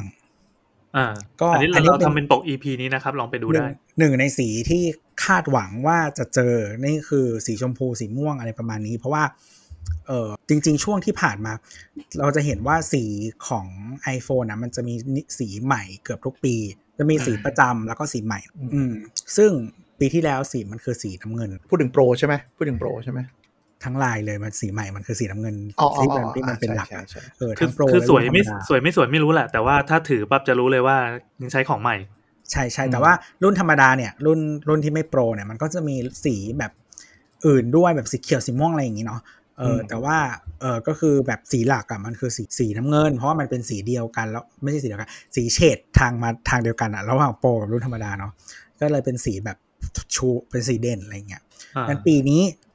ก็คาดว่าจะมีสีใหม่ ซึ่งอย่างตัวโปสเตอร์ไอไอ invitation ที่เป็น California Stream เนี่ย ในรูปนั้นมันคือสีชมพูสี อืม ไว้ไว้เดี๋ยวเล่ากันของจริงคือจะบอกว่ามันก็มานะแต่มันแบบมันไม่ใช่เลย อ่ะโอเคครับ อ่ะแล้วยังไงต่อครับ คราวนี้พอ เข้าซีเควนต์งาน เข้าซีเควนต์อ่าได้เลย มีอะไรมาบ้างครับ ก็เปิดมาก็จะเป็น เป็น คือตัว MV ตัวตัวสามารถเอา Twitter ตัวเองมาเปิดประกอบได้ MV นะ เป็น MV MV อลังการมาก เพลงเพราะอยู่เพลงเพราะอยู่ ก็ก็ดีแต่ก็แบบอืมยังแต่ก็ไม่มีอะไร แล้วก็เปิดมาสิ่งแรกที่พูดถึง อันนี้ค่อนข้างเซอร์ไพรส์สำหรับเรา Apple TV Plus อืม คือ ก็ อันนี้ไม่ไม่ได้ไม่ได้อยู่ในวงข่าวลือเนาะ ครับ ก็จริงๆไม่มีอะไรเขาแค่บอกว่า ไม่มีอะไร มีคอนเทนต์อะไรใหม่ ๆ บ้าง มีเรื่องไหนที่มี renew ซีซั่นบ้าง อ๋อ Apple แล้วก็ TV Plus นี่ไม่ใช่ไม่ใช่ตัวฮาร์ดแวร์ใช่ไหมเป็นเป็นเซอร์วิส ไม่ใช่ no no ใช่เป็น อ่ะ subscription service โอเคโอเค นะครับ ซึ่งเอ่ออันนี้เราทวีตไว้ว่า Apple TV Plus เท่ากับ garbage dump ไม่แต่เขาอวยมากนะว่าเท็ดลาโซประสบความสำเร็จอย่างมหาศาล แล้วก็จะมีอะไรนะ Morning Show ใช่ไหมที่จะมา ก็ ที่ จ เป็น ริง ๆ มันจะมี feature ครับ t e l e s o เนี่ยเป็นอันใหม่ที่เขาชูมากคือถ้าใครใช้ Apple TV หรือว่าหรือโทรหรือทีวีมีแอปมีแอป Apple TV อ่ะ เออ เออยี่ห้ออะไรกันกดเข้าไปดูบางทีมันจะโชว์เทเลโซขึ้นมาเป็นที่เขาชูมากเป็นหนังกีฬาเป็นซีรีส์กีฬาตลก อืม เขาเคลมว่าตลกอะนะ แต่ว่าหน้าหนังยังไม่ได้ดู ก็แล้วก็เขาก็เคลมว่าประมาณว่าแบบได้รางวัลเอมมี่นู่นนี่นั่นรางวัลเอมมี่คือรางวัลเกี่ยวกับโทรทัศน์นะครับ อืม ของที่อเมริกา เยอะแยะมากมายอะไรแล้วก็ลงเงินเยอะมีแบบออริจินอลคอนเทนต์เรื่องใหม่นู่นนี่นั่นอ่าแล้วก็ตัดรีวให้ดูตัดสับไปสับมา ไงครับ ประชาชนทั่วโลกต่างปรบมือ ทุกคนนั่ง กำลัง น้ำ กริ ลา บ ยยืด เราเดินไปเยี่ยวเลยตอนนั้นอะ อ๋อ มันเป็น คือ ช่วงเวลาที่เดินไปเยี่ยวได้ คือเราอะแล้วแล้วเหมือนคือตอนนี้เราหมด subscription ไปแล้วแหละยังเลยไม่ได้ดูไม่ได้ดูต่อแต่ว่าเรื่องเดียวที่เราเคยดูแล้วเราก็ว่าโอเคแล้วเราดูจนจบก็คือ for all mankind ที่เป็นเรื่อง อืม แบบไปอวกาศอะไรอย่างเงี้ย อืม แต่แต่แต่ที่มันอวยเทลาโซคือมันอวยมันเหมือนกับคนอเมริกันดูเยอะมากด้วยมั้งเราก็ไม่รู้ยังไง ใช่ใช่น่าจะเป็นฮิตของที่นู่น อืม แต่ว่าเรารู้สึกว่าถ้าเทียบกับลอนช์หมายถึงว่าหนังที่ที่พาให้สตรีมมิ่งเซอร์วิสแบบว่าพุ่งได้ของเจ้าอื่นอะมันยังไม่ถึงนะ คืออย่างตอนที่ Amazon Prime Launch แล้วมีแบบ Handmaid's Tale อะอันนั้นคือแบบใหญ่มาก คนคนแบบซื้อ Prime เพื่อดู Handmaid's Tale อะไรเงี้ย อ่า ซึ่งแพงกว่านี้เยอะ แล้วก็มี The Boys The Boys ที่มาแรงมากเนี่ย ก็เลยไม่แม่นไม่มั่นใจแต่คิดว่า internationally ก็คือไม่สำเร็จแหละแต่ว่าที่อเมริกามันก็พอพ ผม อ ว่าไม่ได้ ไม่รู้ก็คงพอไปได้ มันมันเป็นแบรนด์อเมริกา คือ Apple อืม เผื่อใครไม่รู้คือแบรนด์มันเหมือนกับเหมือนทำตลาดอยู่อเมริกาประเทศเดียวอะ อืม คือเหมือนว่าสร้างแบรนด์สร้างอะไรคือเน้นตลาดอเมริกา แล้วที่เหลือคือมันสปิลโอเวอร์ไปเอง คือเหมือนแบบ อืม ที่เหลือมึงมึงมาตามอเมริกันชนอะมันจะไม่ใช่แบรนด์ที่แบบ global scale แต่แรกอะ แต่ Amazon ก็ประมาณนั้นนะแต่เรารู้สึกว่าเราสามารถ enjoy handmade tale ได้ ใช่ใช่คอนเทนต์เขาแข็งกว่า คือถ้าว่ากันตรงๆเลย Amazon Content ก็ก็ ทีม ก็ถ้าใคร Content ไม่เคยดูนะฮะ ก็ลองลองดูได้คือเมืองไทย subscribe Amazon Prime ได้แต่ว่าไม่ค่อยคุ้มเท่าไหร่ แต่ว่าก็เออแต่ว่าเรื่องนี้ก็เออมันค่อนข้างดังเป็นเรื่องแบบยุคดิสโทเปียเออชะนีห้ามห้ามมีลูกเองอะไรก็นะ อืมมันมีความน่าสนใจกว่าละแต่อย่าง Apple TV อ่ะไอเออ Apple TV Plus เนี่ยคอนเทนต์มันจะมีกันไม่กันอะข่าว อืม กีฬาหนังสงครามอะไรเงี้ยที่จะเป็นแบบตัวนำ คือมัน ซึ่ง เรา ซึ่งที่ คือคือเขามีใช้คำว่า diversity ด้วยนะในในตอนหนึ่ง อืม ช่วง เดิน ของอันนี้แหละ เดินไป แต่ว่า เย แบ อะ บไม่เห็น คือเราดูแล้วเราก็รู้สึกว่าไม่มีอันไหนที่ appeal ที่เราอยากจะดู as a แบบ international audience คื เลย คือคีย์โน้ตปกติ Apple น่ะมันหนึ่งชั่วโมง ที่เราเก่งไว้ตอนแรกคือหนึ่งชั่วโมงก็จบ แล้วเขาให้ Air Time กับ Apple TV Plus เยอะไงเราเลยค่อนข้างเซอร์ไพรส์ว่าแบบมึงจะหยิบมาพูดเยอะขนาดนี้เลยในงานที่แบบของมันน่าจะอัดอะก็เลยแบ อื บ ม ก็เลยเดินไปเยี่ยวไม่สนใจ อ่ะข้ามไปนะ แล้วก็ที่แต่ว่าจริงๆเราว่าหลังจากจบเนี่ยมันก็จะตัดค่อนข้างเร็วนะ ก็คือมา ใช่ใช่ตัดเร็วตัดเร็ว มาเป็น iPad ตัวล่างสุด อันนี้ก็ ใช่ เซอร์ไพรคือชื่อ ส์ว่า iPad อ้าวอยู่ๆ ธรรมดา โผล่มางานนี้ iPad ธรรมดาเนาะมัน อ้าว เจ๋ง ไม่มินิเหรอ มาก ไม่ไม่ iPad ก่อน ธรรมดา อันนี้ที่เซอร์ไพรส์คือนึกว่านึกว่าจะเปิดตัว iPad mini โผล่มาเป็น iPad รุ่นรุ่นโง่สุดอะ เออรุ่นที่ไม่มีชื่อต่อท้ายอะไรทั้งสิ้นนะฮะ ก็จะเป็นแบบเอทเจเนอเรชั่นเอทป่ะวะจำไม่ได้เจนอะไร นานแล้วมั้ง เออ เออคือณปัจจุบันเนี้ย iPad มันคืออะไรแล้วอะ iPad รุ่นที่ไม่มีอะไรเลย มันสำหรับใครสำหรับอะไร iPad รุ่นธรรมดาเนี่ยหน้าตาเหมือน iPad 2 มีมี ใช่ มีปุ่มปะ มีปุ่ม ใช่ มีปุ่ม ใช่ ทัชดีข้างล่างนะครับ หน้าตาแบบ iPad 2 เดะ รุ่นเก้านะรุ่นเก้า nine โอ generation เคนะฮะทวีตเราทวีตว่า iPad ธรรมดาใช้เว็บ refresh ก็ได้เสียเวลาลำคาญ แต่รู้หรือเปล่าว่า iPad ตัวนี้คือตัวที่ market share ใหญ่สุดของ iPad นะครับ ก็มันถูกสุด ที่สุด ใช่ คือ ก็รา คือ คา แทบ เปิด จะกลาย ม เป็นว่าใน อืม ในมหาลัยหลายที่ทั่วโลกก็คือแทบจะให้เป็นเด็กมหาลัยอะเนาะเข้าปุ๊ ใช้ บ แท ก็ น คือ textbook ครับ ใช่ใช้แทนเด็กซุกไปเลย ให้ iPad ตัวนี้เกือบเกือบทุกมอแล้วมั้งในยุโรปกับอเมริกา ให้ไปเลย เหมือนมันเป็นตัวเริ่มต้นปะของวงการ iPad มันราคาประมาณหมื่นหนึ่งอะ ถ้าซื้อราคา อืม นักศึกษาถูกกว่านั้นอีกใช่ไหมมันตก ป ประระมามาณ ณแบบ ประมาณ 30 เหรียญ อืมก็ประมาณแบบเก้าพันอ่ะ โอ้ ใช่ใช่ แล้วไงแล้วมีดีอะไรครับ ตอนเปิดตัวมา ก็อัพอัพเอ่อ CPU เป็น A13 อืม ไม่ยังไม่เอ็ม ไม่เอ็มสิ ไม่น่าจะเอ็มแล้วอะ มัน ว่า ไม่มี นว่ ทางไปเอ็มหรอก เอ็มน่าจะเก็บไว้ให้ iPad Pro อย่างเดียว อย่าง ก็เป็น A13 จอ 10.2 นิ้วเท่าเดิม ไม่มีเลยเลย อัพแค่ CPU แล้วก็เพิ่มความจุเท่านั้นเอง เพิ่มความจุรุ่นถูกสุดจาก 32 เนาะมาเป็น อืม 64 นะครับ ก็คือราคาเท่าเดิมแต่ว่าได้ความจุมากขึ้นก็คือว่าคุ้มค่ามากขึ้นได้ CPU ใหม่ประมาณนี้เนาะ ใช่ รับเอ่อ Apple Pencil รุ่นหนึ่ง ใช่ นะครับก็จริงๆตอนนี้ Apple Pencil มันจะมี 2 รุ่นเนาะรุ่นหนึ่งรุ่น 2 ตัวเนี้ยจะเป็นรุ่นเดียวที่ใช้ Apple Pencil 1 นะครับ แล้วก็ใช้พอร์ต Lightning Apple Pencil 1 จะมาคู่กับพอร์ต Lightning นะครับ อันนี้นี่คือยังไงนะ เอาเอาอะไรเหลือมาประกอบขายเงี้ยเหรอ ใช่ ก็เขา มั ก็ น ขา ขายย เรา เรา ไปเรื่อยๆ คือคือความน่าจะเป็นแบรนด์เดียวที่ทำได้ของ Apple ก็คือเอาอะไรเหลือมาประกอบขายในเครื่องใหม่ ก็มีคนด่าอยู่ว่าแบบนี่คือปี 2021 แล้ว นี่คือยังใช้ดีไซน์นี้อยู่ ก็อย่างที่บอกว่ามันหน้าตาเหมือน iPad อ่าอ่า คือนึกสภาพดิคุณขายถูกมาก แต่คุณกำไรเยอะมาก เพราะว่าคุณดึงโปรดักต์ไลฟ์มาแบบ มาขยายต่อให้มันคุ้ม ใช่ คือคุณขายเท่าไหร่คุณก็คือกำไรอะ อืม ประมาณนั้นอะก็ก็เลยแบบ อ่าในในในมุมของผู้บริโภคที่ต้องการเสพความว้าว อันนี้มันก็คงไม่ได้ว้าวอะไรนะ แต่ว่าถ้าคนที่ เฮ้ย กูตัดสินใจอยากจะได้ iPad ใช้เป็นของตัวเอง 2 หรือว่าถ้าใครโชคนี้แบบว่าเรียนออนไลน์ อ่า อะไรแบบ อะ นั้ ไร น อย่างเงี้ย จ นัก ริ เรี ง ยน ๆก็คุ้มค่าแหละ อืม เออ ใช่ใช่ เพียงแต่ว่าดีไซน์มันคือ 10 ปีแล้วนะครับ แล้วก็ซื้อแล้วก็ได้ได้ AirPods แถมด้วยไง ก็คือใช้เรียนออนไลน์หรือใช้ประชุมได้เลยใช่ไหม มันไม่แย่มันไม่แย่ ซึ่งซึ่งของแถม ใช่ ก็เป็นของเก่าเหลือๆเหมือนกัน อืม แต่มันก็ใช้งานได้แหละ AirPods คือ AirPods คือแต่ว่าจะบอกว่าคือ performance อะใช้ A 1 3เอาจริง ๆ คุณอาจจะหาแท็บเล็ตคู่แข่งที่ performance ดีเท่านี้ในราคานี้ โอ้ หรือในขณะเดียวกันคือแม่งแรงกว่าคอมราคาสองไม่ถึงสองหมื่นอีกอะ อืม แรงแรงในแง่คือใช้งานทั่วไปนะ คือโอเคมันมัลติทาสสู้ไม่ได้หลัดโปรแกรมหลายอันสู้ไม่ได้แต่ว่า ถ้าสมมติคุณใช้ใช้เปิดนู่นโปรแกรมสำหรับเรียนออนไลน์เนาะ อืม แอป เล่นซู บน ม YouTube เล่นไลน์ ใช่ อืม แอปมันดีกว่าบนคอมอีก อ่า ใช่ อ่าอ่า ใช่ไหม โอเค แต่แต่มันไม่ใช่ว่าซื้อมาแล้วเหลืองเลยนะ เหลืองเลยคือเลย ไอตัววัสดุมันเหลืองเลยปะหรือมันก็ไม่ได้เก่าขนาดนั้น ก็ไม่เหลืองนะ มันก็เป็นของ เขาก็ มันไม่ ผลิต เดี๋ยวดิ ใหม่ ของเก่ามันไม่ใช่ของค้างสต็อกเว้ยแต่แค่ใช้ดีไซน์เก่า อ๋อ มันยังผลิต โอ เรื่ เค อย โอเค คือหมายถึงว่าโมอะอาจจะเป็นโมอันเดิมเนกอะปะ อ่า คือค่าเข้าหมายถึงว่าตอนที่คุณผลิตครั้งแรก ค่าสปั๊ร้าม ง ค่า โม ปั๊ม ผลิตพันขึ้นมาเนี่ย มันแพงมาก อ่า หมอพอผ่านไปเรื่อยๆอ่ะมันคือแบบศูนย์ไปแล้วตัดค่าใช้จ่ายเป็นศูนย์ไปแล้วอ่ะ ๆใช่ หลังจากนี้ปั๊มก็คือกำไรอะมีแค่ต้นทุน อืม วัตถุดิบ โอเค น่าจะเป็นแบรนด์เดียวที่ลากได้ขนาดนี้แล้วแล้วยังไม่โดนด่า ดีไซน์ ไม่โดน โดนด่าสิแต่ว่าก็มีคนซื้อ คือโดนด่าก็ไม่เป็นไร อันนี้มันออกมา เออ เพื่อให้อุดทุกรูให้เต็ม อ๋อมีฟีเจอร์ใหม่นะครับเอ่อ center stage คืออะไรอ่ะ ไม่เคยดู อ่าก็ center stage เนี่ยเออมันคือกล้องหน้านะครับ มันจะ follow คนที่อยู่ในกล้อง แต่คือตัวกล้องอ่ะไม่ได้หมุนเหมือนกล้องออโต้ที่เราเอาไว้ดูเด็กหรือดูหมานะ เออ แค่กล้องหน้ามันเป็นอุลตราไวด์มันกว้างมาก อืม แต่เวลามันโชว์บนจอเนี่ย มันครอปมาให้ในองศาที่เหมาะสม อ๋อ เพราะฉะนั้นเวลาพอเราขยับปุ๊บ มันก็จะขยายออก อ่ะดึงอุลตราไวด์ออก เออ อ่ะ หรือข แต่ ย มัน หรือขยับตามหรืออะไรประมาณ อ่ะ เนี้ย อ่ะ นะ คือหมายถึงว่าจากสัดส่วนเนี้ยก็คือขยับตามเป็นบล็อกบล็อกบล็อกไปเท่านั้นเอง เปลี่ยนตำแหน่งครอป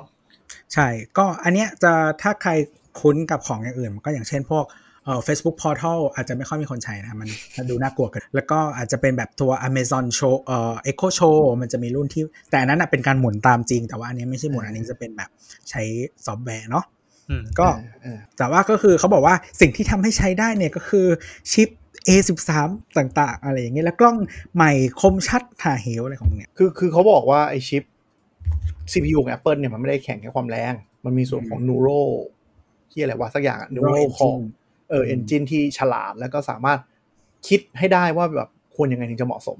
อืม A13 ก็อันนี้เราทวีตไว้ว่า มึงใส่ Center Stage มาใน iPad ราคา 300 แต่ Mac ใส่กล้องหิมะไก่ดอกทอง แต่แม็กก็มี Center Stage เราไม่ใช่หรอ ไม่มี Mac รุ่นเก่าไม่มี Mac M1 ไม่มี อ๋อเหรอเฮ้ย iMac iMac มีนี่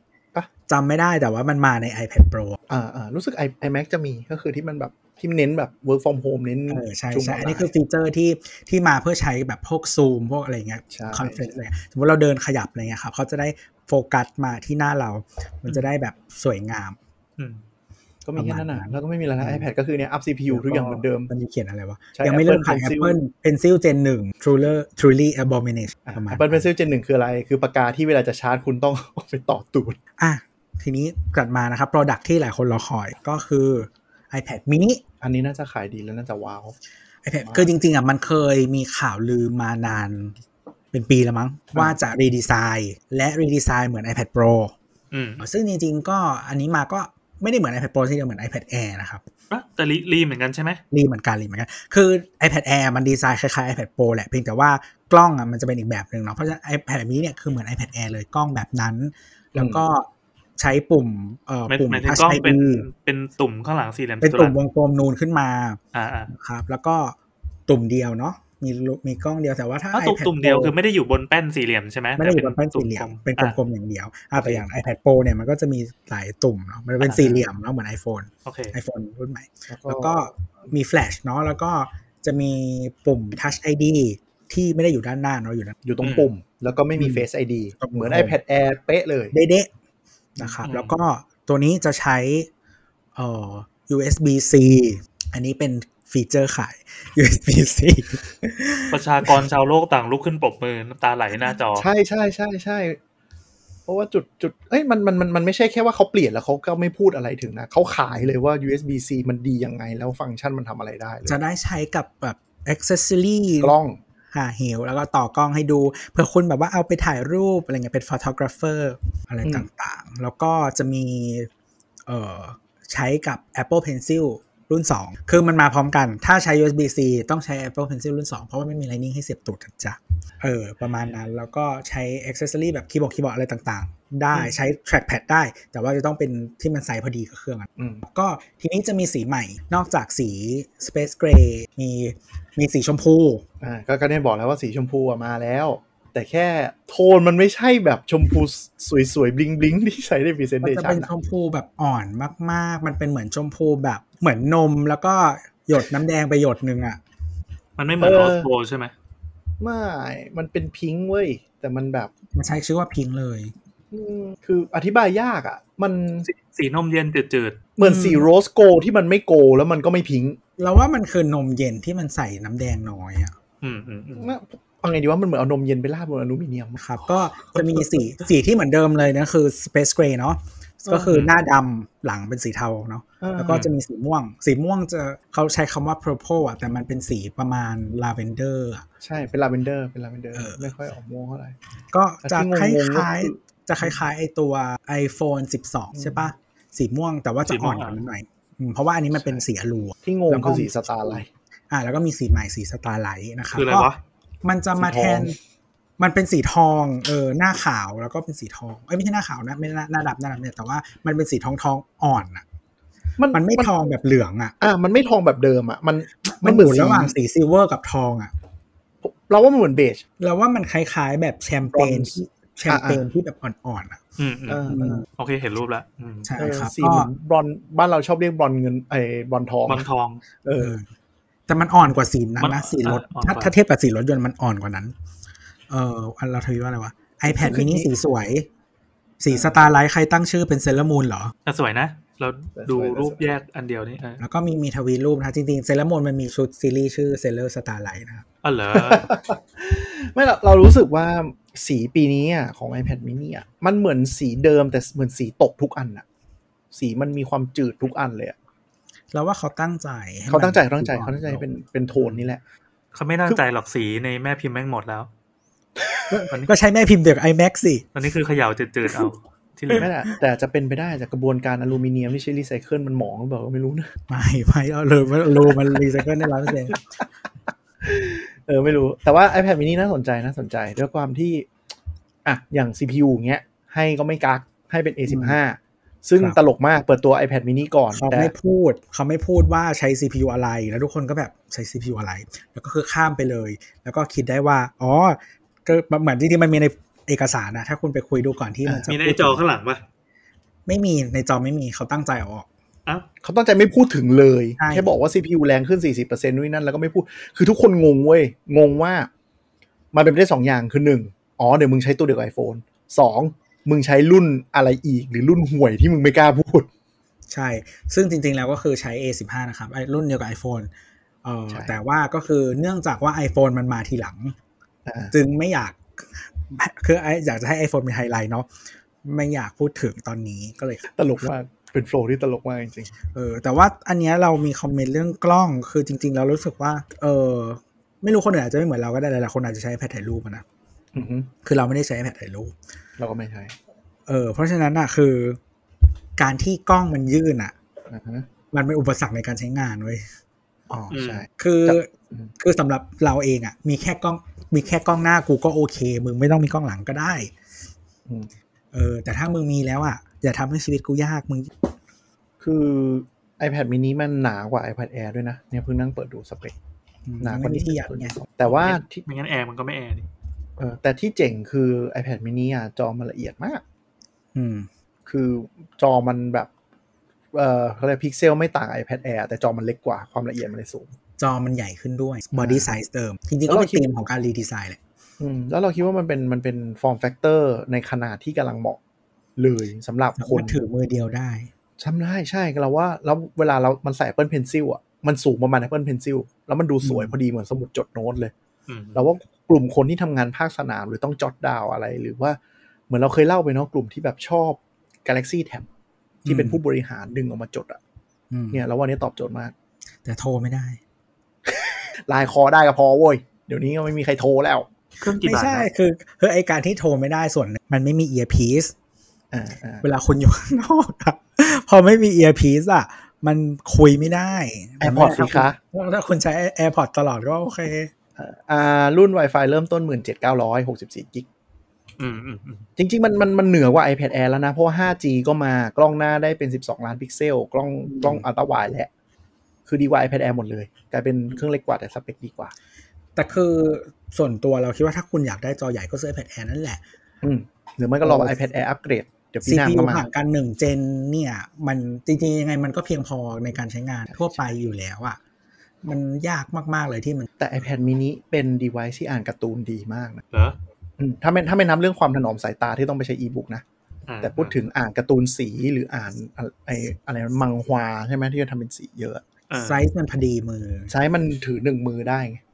อืม แล้วก็ คืออันเนี้ยมันเป็นไซส์เดียวกับพวกเออ Kindle ต่างๆ เขาจะท อันนี้จอมัน 8.3 นิ้ว แต่ว่าเนื่องจาก อืม มันมันเต็มจอเนาะ อืม เครื่องมันก็ไม่หนีจากเดิมเท่าไห ำ ร่ คือ Kindle ปกติมันจะประมันเจ็ดนิ้วกว่า อืม อืม ๆอันเนี้ยมันจะใกล้เคียงกันเพราะฉะนั้นจริงๆมันเป็นขนาดที่พอดีกับการเป็น Pocket Book นี่แหละอ่าน ใช่ใช่พี่แอนกำลังโดนป้ายยา ดูน่าสนใจ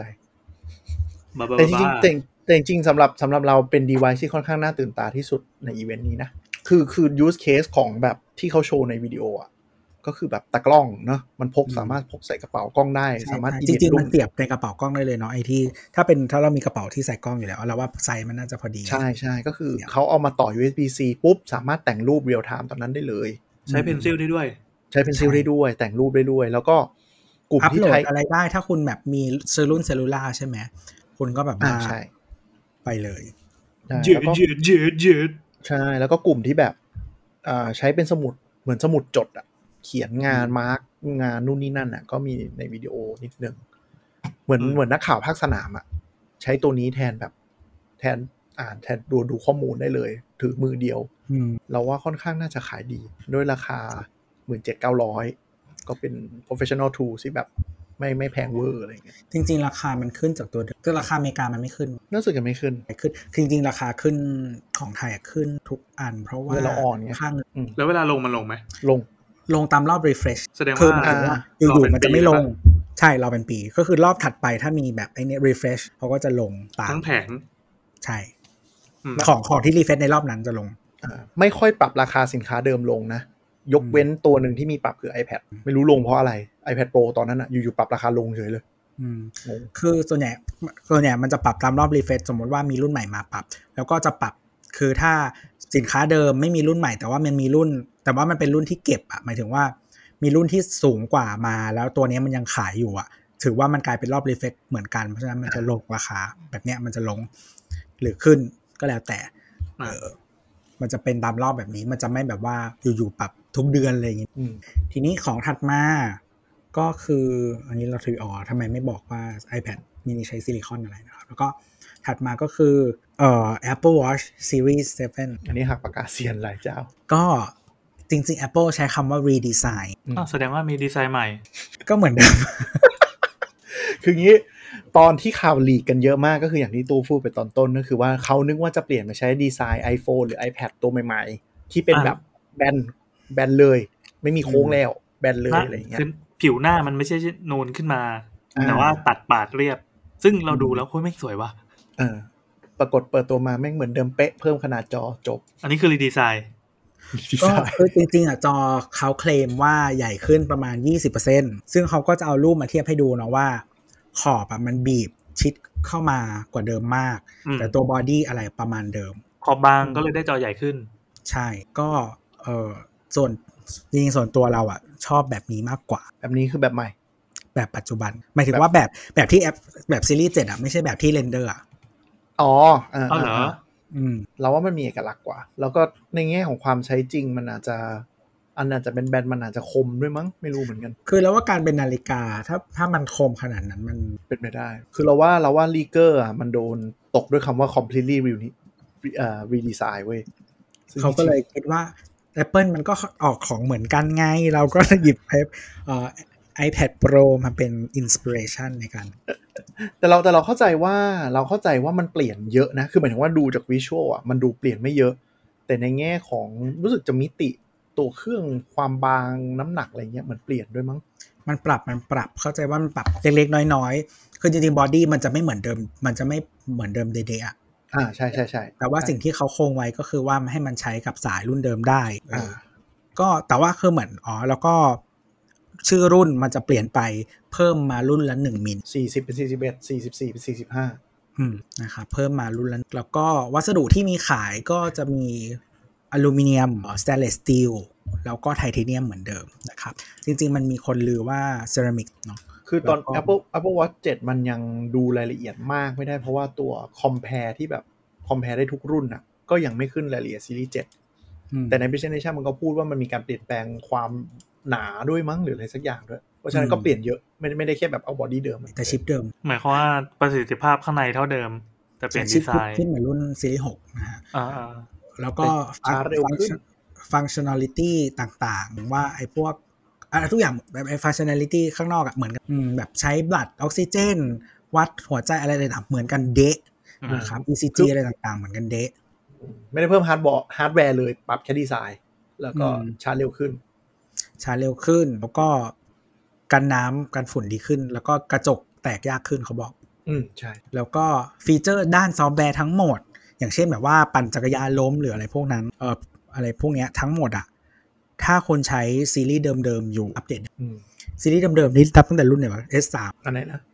ซีรีส์เดิมที่อัพได้น่าจะซีรีส์3 อืมมั้ง แน่ใจ มั แต่ น ว่า ยัง น่าจะ ขายอยู่นี่ซีรีส์สาม เพราะว่าซีรีส์3ยังเป็นรุ่นที่ขายอยู่ก็คืออ มก็ ตอน น เนี้ นี้ ย ได้ อาจจะเห็นซีรีส์6ขายอยู่แต่ว่าเดี๋ยวจะไม่ขายละ Apple จะไม่ขายเองแล้วเนาะก็จะเหลือซีรีส์3 SE ที่ออกปีที่แล้ว แล้วก็ซีรีส์6ซีรีส์7เหลือแค่ 3 รุ่นนี้ แล้วก็มีสายใหม่ สายในก้งไนกี้อะไรไม่รู้ แล้วก็สาย MS เอ่อดูเบลทัวอันใหม่ สวยดีสวยดี แต่ก็ไม่มีปัญญาซื้ออยู่ หรอก Hermes คือเราเข้าใจว่าสาย MS Double Tour อันเดิมอะไม่แน่ใจว่าอันนี้จะมีสำหรับรุ่นใหญ่หรือเปล่า เพราะปกติทุกปี Double Tour จะมีแค่รุ่นเล็กเท่านั้น อืมคือ อืม คือรายละเอียด Apple Watch เนี่ยน้อยมาก เพราะว่าขนาดใน Official เว็บไซต์เองก็ยังอัพไม่เยอะ คือคือเหมือนยังไม่พร้อม แล้วก็ตอนที่ข่าวลือออกมา คือ Apple Watch จะยังไม่รีบขาย เพื่อจะโยกกำลังผลิตไปผลิต iPhone ก่อนก็น่าจะจริง อืม เพราะว่าเขาใช้คำว่า available later this fall อืม ซึ่ง fall ก็ยังเหลืออีกเดือนกว่า ใช่ ตอนนี้เป็นเป็นเป็นหน้าฟอลนะครับ อืมซึ่งก็คือเดือนกว่า ยังทำไม่เสร็จแต่ว่าอีเวนต์ต้องมาแล้ว อืม ประมาณนั้น จริงๆ fall มันดึงได้ถึงนี่ด้วยอะจนถึงแบบเดือนสิบเอ็ดอะหมายถึงว่าจะมา พฤศจิกาประมาณนี้ เดือนสิบเอ็ดยังได้เลย ก็เลยไม่รู้ว่าจะมาตอนไหน คือ แล้วก็ ธันวาเนี่ยจะเป็น full winter แล้ว ใช่ tech spec ก็ยังไม่มีในเว็บเลย คือเลยยังไม่รู้เลยว่ามันเปลี่ยนอะไรเย ยัง อะ ดิ้น ขาห ได้อยู่ ใช่ใช่ก็ต้องดู แต่เราคิดว่าใช้ชิปเดิมน่าจะ น่าจะใช่ แต่ว่าเอ่อในแง่ของ Apple Watch จริงๆอ่ะที่ขายอะไม่ได้ขายตัวฮาร์ดแวร์เท่าไหร่ ก็คือฮาร์ดแวร์ขายเรื่องหน้าจอใหญ่ขึ้นกระจกดีขึ้น แต่มาขายหลักๆก็คือตัว Fitness Plus อืม ที่เป็นพระเอกอีกอันหนึ่งอะเนาะซึ่งก็คือแอป Fitness Plus เนี่ยก็คือถ้าสมัคร Apple One ก็คือมันจะเป็นโปรแกรมออกกำลังกาย เหมือนเราอยู่ดู YouTube แหละ แต่เป็นระบบที่ซิงค์ข้อมูลเราขึ้นไปบนจอด้วยให้มันดูได้เรียลไทม์ แล้วแต่ว่าเราใช้จอไหน คือจริง เออ ๆคน เออ สักคือถ้าคนไม่มีอะไรเลย ถ้าใช้ iPhone ก็ก็ได้ แต่ว่าแบบจริงๆมันจะไม่ดีเท่าถ้าคุณใช้ iPad อ่ะใช้ iPad อาจจะดีขึ้นเพราะคุณมีต่อส หรือ เปซ ที เซ็ต วี แล้วก็ดีสุดก็คือ Apple TV เพราะฉะนั้นสแตทคุณอ่ะจะไปอยู่บนทีวี ใช่ นะครับ แล้วก็ออกกำลังกายกับเพื่อนได้มันมีกรุ๊ป อ่าอันนั้น กลุ่ น่าม ส เอ็ก น ซ์ ใจ เซอร์ไซส์อย่างเงี้ยก็คือแข่งกับเพื่อนหรืออะไรก็ตามแนวนั้น ก็มันก็มาพร้อมกับเทรนด์ปัจจุบันนี้เนาะเราอยู่บ้านกันใช่ไหม ใช่ คือไง ใช่ อีโคซิสเต็มของตัวเองไม่พอใช่ไหมต้องไปต้องไปเอาของเพื่อนด้วย อืม ใช่ ก็คือจริงๆ ตอน WWDC มันมีแชร์เพลย์ใช่ปะ ครับ อ่า เอออันนี้เราก็ยังไม่ได้ลองใช้เนาะเออ ก็หมายถึงว่าแบบดูหนังพร้อมเพื่อนอะไรต่าง อืม ก็เดี๋ยว iOS 15กำลังจะ roll out เนี่ยแหละ เดี๋ยวรอดูว่ามันจะเริ่มใช้ได้จริงขนาดไหนใช้อันไหนได้ด้วย ๆ แล้วก็ก็คือต้องบังคับเพื่อนให้ใช้เหมือนเราด้วยเนาะจะได้ใช้ไปได้ ใช่แต่ปัญหาคืออะไร Fitness Plus เนี่ย มันเปิดจำนวนประเทศเพิ่มขึ้นเป็น 20 กว่าประเทศ ใช่ ซึ่งแถวบ้านแถวนี้ก็มีทั้งมาเล ก็มี อินโด ประเทศยุโรปอะเพิ่มขึ้นมาอยู่แล้วนะครับ แล้วก็ อ่า จะมีพวกประเทศเอ่อแองโกลโฟนก็มีเพิ่มนิวซีแลนด์นี้ในเซาท์อีสเอเชียเนี่ย มันเพิ่มมาคืออินโดนีเซีย มาเลเซีย สิ่งที่น่าแปลกคือว่าในภูมิภาคเนี้ยมี Apple Store อยู่ 2 ประเทศนะ คือไทย ก็ และสิ สิ งคงค โป โป ร์ ร์กับไทย ไม่มา business class งงมากงงจริง เขาต้องการให้ประเทศล้าหลังเป็นทุพวกทดลองก่อนหรือเปล่าประเทศเราแม่งเจ คื ริ อ ญแล้ว แต่ก็ ไม่รู้ คือคือจริงๆ ตอนแรกเราคิดว่าเอ้ยกำแพงภาษาไหมแต่คือจริงๆอ่ะวิดีโอหลายๆอันเขาก็บอกว่าไม่ได้มีภาษาแบบว่าดับนะมันเป็นแค่ซับเฉยๆเออซึ่งมี 6 ภาษา เราจำเราเราจำไม่ได้ว่ามีอะไรบ้าง แต่ว่าจริงๆ สิงคโปร์เป็นประเทศที่ไม่มีปัญหาภาษาอยู่แล้ ๆ ว ใช่กำลังจะบอกถ้าถ้าเป็นข้ออ้างนั้นนะสิงคโปร์ก็ไม่เกี่ยวปะ อืม ก็ไม่มา คือถ้าอะไรที่มาเลได้คือคนสิงคโปร์ก็พูดมาเลได้ พูดแมนดารินได้ พูด เออ เอ่อภาษาอังกฤษได้อะไรอย่างนี้อยู่แล้วเนาะมันก็ไม่น่าจะมีปัญหาตรงนี้นะครับ แล้วก็เป็นสำนักงานใหญ่ของ Apple เองก็งงเหมือนกันครับ ไม่รู้ว่าจะ อัน ติ นี้ ด เร เรื่องกฎหมายหรือเปล่า อันนี้เราก็ทวีตไว้นะครับ ประเทศกูมีหมูกรอบทำไมไม่ให้กูออกกำลังกาย คำคมคุณตัววันนี้นะครับ ประเทศกูมีหมูกรอบ ทำไมไม่ให้กูออกกำลังกาย แต่แต่มันแต่แต่มันคิดมาดีนะ Apple Fitness Plus อะไรเงี้ยดูว่าเป็นแพลตฟอร์มที่เขาต่อยอดได้เยอะแล้วคง เป็นสิ่งที่อยากได้ที่สุดแหละ เออเออเป็นอะไรที่น่าจะขายดีระดับหนึ่งในช่วงเนาะล็อกดาวน์ด้วยแหละ ก็เลยน่าจะเวิร์กจริง เพราะว่าอ่าอินสตรัคเตอร์เนาะที่เขาเอามาเนี่ย ก็เป็นคนดังในสังคมออกกำลังกายโฮมฟิตเนสที่อเมริกาเลยแล้วเขาก็นี่ก็กลุ่มแฟนคลับเป็นอะไรอยู่แล้ว เขาก็จะมาแบบมีคอร์สเฉพาะมีอะไรอย่างนี้ของเขาด้วย แล้วก็เพิ่มมีเพิ่มพิลาทิสมา อ่า แล้วก็เขาบอกว่าจะอัพ refresh content ใหม่ทุกวีคหรืออะไรสักอย่างถ้าเราฟังไม่ผิด ประมาณนั้นก็คือทีทีแล้วก็มีคลาสเยอะมาก ๆ ให้คุณเลือกแล้วก็ เลือกอืม เลือกแบบมันมันมันมีสไตล์ให้เลือกเยอะอะ ใช่ หมายถึง ก็ ว่า จะมีสายแบบบ้าพลังสายอ่อน เออ หวานอะไรอย่างเงี้ย คือเวลาคุณออกกำลังกายบางทีคนที่สอนหรืออะไรอย่างเงี้ยมันมีผลกับสิ่งที่คุณชอบใช่ไหมว่าคุณจะแบบสนุกกับการออกไหมอะไรอย่าง ค เงี้ น ย พวกนี้ยอมรับบิวเก่งจริง เอออยากอยากให้อยากได้สไตล์การพูดแบบไหนการ motivate แบบไหนหรืออะไรแบบเนี้ยก็ หรือแม้กระทั่งโยคะ เออ เนาะหรือว่านั่งสมาธิก็มีแล้ว เออใช่มีนั่งสมาธิด้วย อ่ามีนั่งสมาธิแล้วก็อีกอันหนึงที่น่าสนใจ อันก็คือมีมันจะคล้ายๆพอดแคสต์แต่เป็น walking with เป็นคนดังมาพูดกับเรา แล้วเหมือนกับ อืม เราเดินเล่นอย่างเงี้ยเขาก็จะพูดไปเป็นเรื่องที่เขาอยากเล่าให้ฟังหรือว่าเป็น อืม เป็นเพื่อนเดินอ่ะกับเรา อืม อันนี้ก็เป็นฟีเจอร์ใหม่ กำลังคิดว่าถ้ากูเดินไปแล้วนาโอพูดเลยกับกูอะ นั่นนะดิอยากรู้เหมือนกัน แต่ละคนก็ท็อปเนมนะ ตัวใหญ่ๆ ทั้งนั้นเลยก็เลยว่า อืม มันก็คือพอดแคสต์ป่าวะแต่ก็ไม่รู้เขาบอกว่ามันเป็นแบบ แต่ว่ามันก็ guided walk เราว่ามันเหมือนพอดแคสต์แต่ว่ามันดีไซน์ทูให้แบบเอ่อหมายถึงว่าใส่ personality ของคนดังลงไปเนอะแล้วก็ดีไซน์ให้เราเดิน เราไม่แน่ใจว่ามันจะมีผลต่อแบบคอนเทนต์หรือเปล่า เพราะว่า อืม การเดินเนี่ยบางทีเราอาจจะไม่ได้ได้ยินเสียงทั้งหมดหรือว่าอะไรอย่างเงี้ยคอนเทนต์มันก็คงไหล อ่าอ่าแบบไม่ได้ใช้สมาธิมากหรือว่าอาจจะเป็นมีการบอกว่า ขณะนี้คุณเดินไปกี่ก้าวแล้วต่อไปอะไรยังไงไม่รู้เหมือนกัน อาจจะแบ อั บ นนี้ ให้เดินเร็วขึ้นหน่อยสักเราก็ไม่รู้นะเพราะอะไรยังไม่ได้ฟังอันนี้เท่าไหร่ อืม เพราะในตัวอย่างมันก็เป็นแค่แบบ ๆ เป็นหน้า ฮัลโหล ขึ้นมาจ้ะ เออมันเป็นฮัลโหลนิดเดียวแล้วก็แบบตัดไปฟีเจอร์อื่นอะไรอืม ก็ ก็ก็ถามว่าถ้าตัวฮาร์ดแวร์ว้าวไหมก็ไม่ว้าว แต่ว่าการที่นาฬิกามันเจาะใหญ่ขึ้นมันก็เป็นเรื่องที่ดีมาก ๆ อยู่แล้ว อ๋อแล้วมีทวีตอันนี้ไว้ด้วยประมาณว่า พยายามไปนะหน้าปัดนาฬิกาดันขอบจอให้รู้ว่าจอ ใหญ่ ก็คือมันมี watch face design ใหม่นะครับ า ซึ่งมีอันนึง มันอ่ะเอ่อเอาเอาตัวเลขนาฬิกาอ่ะ ดันแบบจนสุดขอบเลยอ่ะ เพื่อให้รู้ว่าจอกูใหญ่ สุดขอบจริงๆ เพื่อให้รู้ว่าจอกูใหญ่แล้วก็จริง ๆอ่ะเขาบอกคือจออันเนี้ย ถ้าใครนึกไม่ออกก็จะเหมือนพวกโทรศัพท์ Android นะครับ ที่มีขอบแบบเอชอ่ะ อ่า ใช่ อ่า ที่เวลามองจากข้างๆมันมีจอแรปออกมาข้างๆด้ อ๋ ว อย อ่ะอันนี้ก็จะประมาณนั้นแต่ว่าแบบเล็กๆ แต่ว่าคือมองไปแล้วมองข้างๆเนี่ย ถ้าใช้ถ้าใช้หน้าปัดอันนั้นน่ะ มันจะเห็นตัวเลขนาฬิกานิดนึง คือฟีเจอร์คืออะไรคือสาคุณสามารถดูนาฬิกาได้เลยไม่ต้องยกขึ้นมาเพราะคุณเห็นขอบจอ ก็ก็ไม่ได้ขนาดนั้นจริงๆ เพราะมันไม่เห็นหรอก เพราะมันน้อยมาก ไม่ที่ที่เขาพูดจริง ๆ เขาพูดในคีโนต อืม ประมาณว่าแบบการที่มันแบบมันถึงขอบจอทำให้คุณสามารถดูนาฬิกาได้ง่ายขึ้นกว่าเดิม คื คือ อมีอีกอันอีกอันที่ เรา มันต คิด ลก ว่ามันจะไม่เห็นตัวเลขแต่ว่าตัวเลขอ่ะมันจะขยายเมื่อถึงชั่วโมงนั้น ใช่ เพราะฉะนั้นเวลา ใช่ คุณมองข้างๆอ่ะคุณจะรู้ว่าเลขมันถึงตรงไหน เลขมันอ้วน คือเข็มสั้นมันชี้ไปไหนเลขนั้นจะอ้วนสุด ประมาณนั้นนะแค่นั้นนะไม่มีอะไรหรอก อีกอันที่มันดูเขาดูภูมิใจมากเว้ย คือแบบ การที่จอใหญ่ขึ้นหนึ่งมิลทำให้คุณสามารถพิมพ์ฟูลไซส์คีย์บอร์ดได้แล้ว ในบนนาฬิกา มี มี คีย์บอร์ดในนาฬิกาเนี่ยเหรอ ที่บอกในนาฬิกา โห แต่ก็คือยังต้องยังต้องสวายเป็นหลักอะเพราะนิ้วคุณก็น่าจะอ้วนพอที่จะแบบพิมพ์ไม่ถนัดอยู่ดี ซึ่งไม่รู้ที่ไทยเป็นยังไงนะครับเพราะว่าภาษาไทยใช้สวายไม่ได้ โอ้โห อืมคือมันเพิ่มขึ้นหนึ่งมิล ภาใช่ษาไหม ไทยคีย์บอร์ดอันเดียวที่สวายได้คือ Gboard อ่าคือเขาบอกว่ามันเพิ่มขึ้นหนึ่งมิลนะแต่ว่าอ่าปริมาณหน้าจอที่ได้เพิ่มขึ้นคือยี่สิบเปอร์เซ็นก็เยอะนะ อืม ก็ดูสวยดีแต่ว่ามันไม่คงไม่ได้ต่างในการใช้งานครับ เราเราเน้นสวยอะคือเผื่อใครไม่รู้อย่างเช่น เรารู้สึกขอบจอ iPad Pro เงี้ยสวยกว่าขอบจอ iPad Air คืออ ม iPad Air มันหนาอะ iPad Pro มันแบบ เราไม่รู้เรียกว่าอะไร แต่รู้สึก spacing มันแบบ มันเห็นแล้วมันรู้สึกพอใจอะ อ่าอ่าการจัดวางสัดส่วนของขอบจอการออกแบบมันเหมือน เออ ทำเสร็จแล้วอ่ะ เออเออเออใช่ใช่คือคือถ้าเห็นรูปในในเว็บ Apple เนาะซีรีส์หกกับซีรีส์เจ็ดเงี้ยจะรู้สึกซีรีส์เจ็ดมันมันอิ่มอิ่มๆอะคือ คือเราเห็นบอดี้กับขอบจอมันใกล้ๆกันอะแต่ในขณะที่ซีรีส์หกมันคือแบบเราจะเห็นขอบจอหนากว่าบอดี้อะไรเงี้ยมันจะแบบ อืม นิดนึง คือถ้าไม่วางเทียบกันมันก็จะไม่รู้สึกขนาดนั้นหรอก เออแต่พอเทียบกับซีรีส์สามแล้วแบบ มันอุบาทเลยนะว่าสี่ห้าปีที่แล้วกูชนใช้ดีไซน์นั้นไปได้ไงวะ ก็ตอนนี้เราเราใช้ซีรีส์สี่ก็คิดว่าจะใช้ต่อไปอีกปี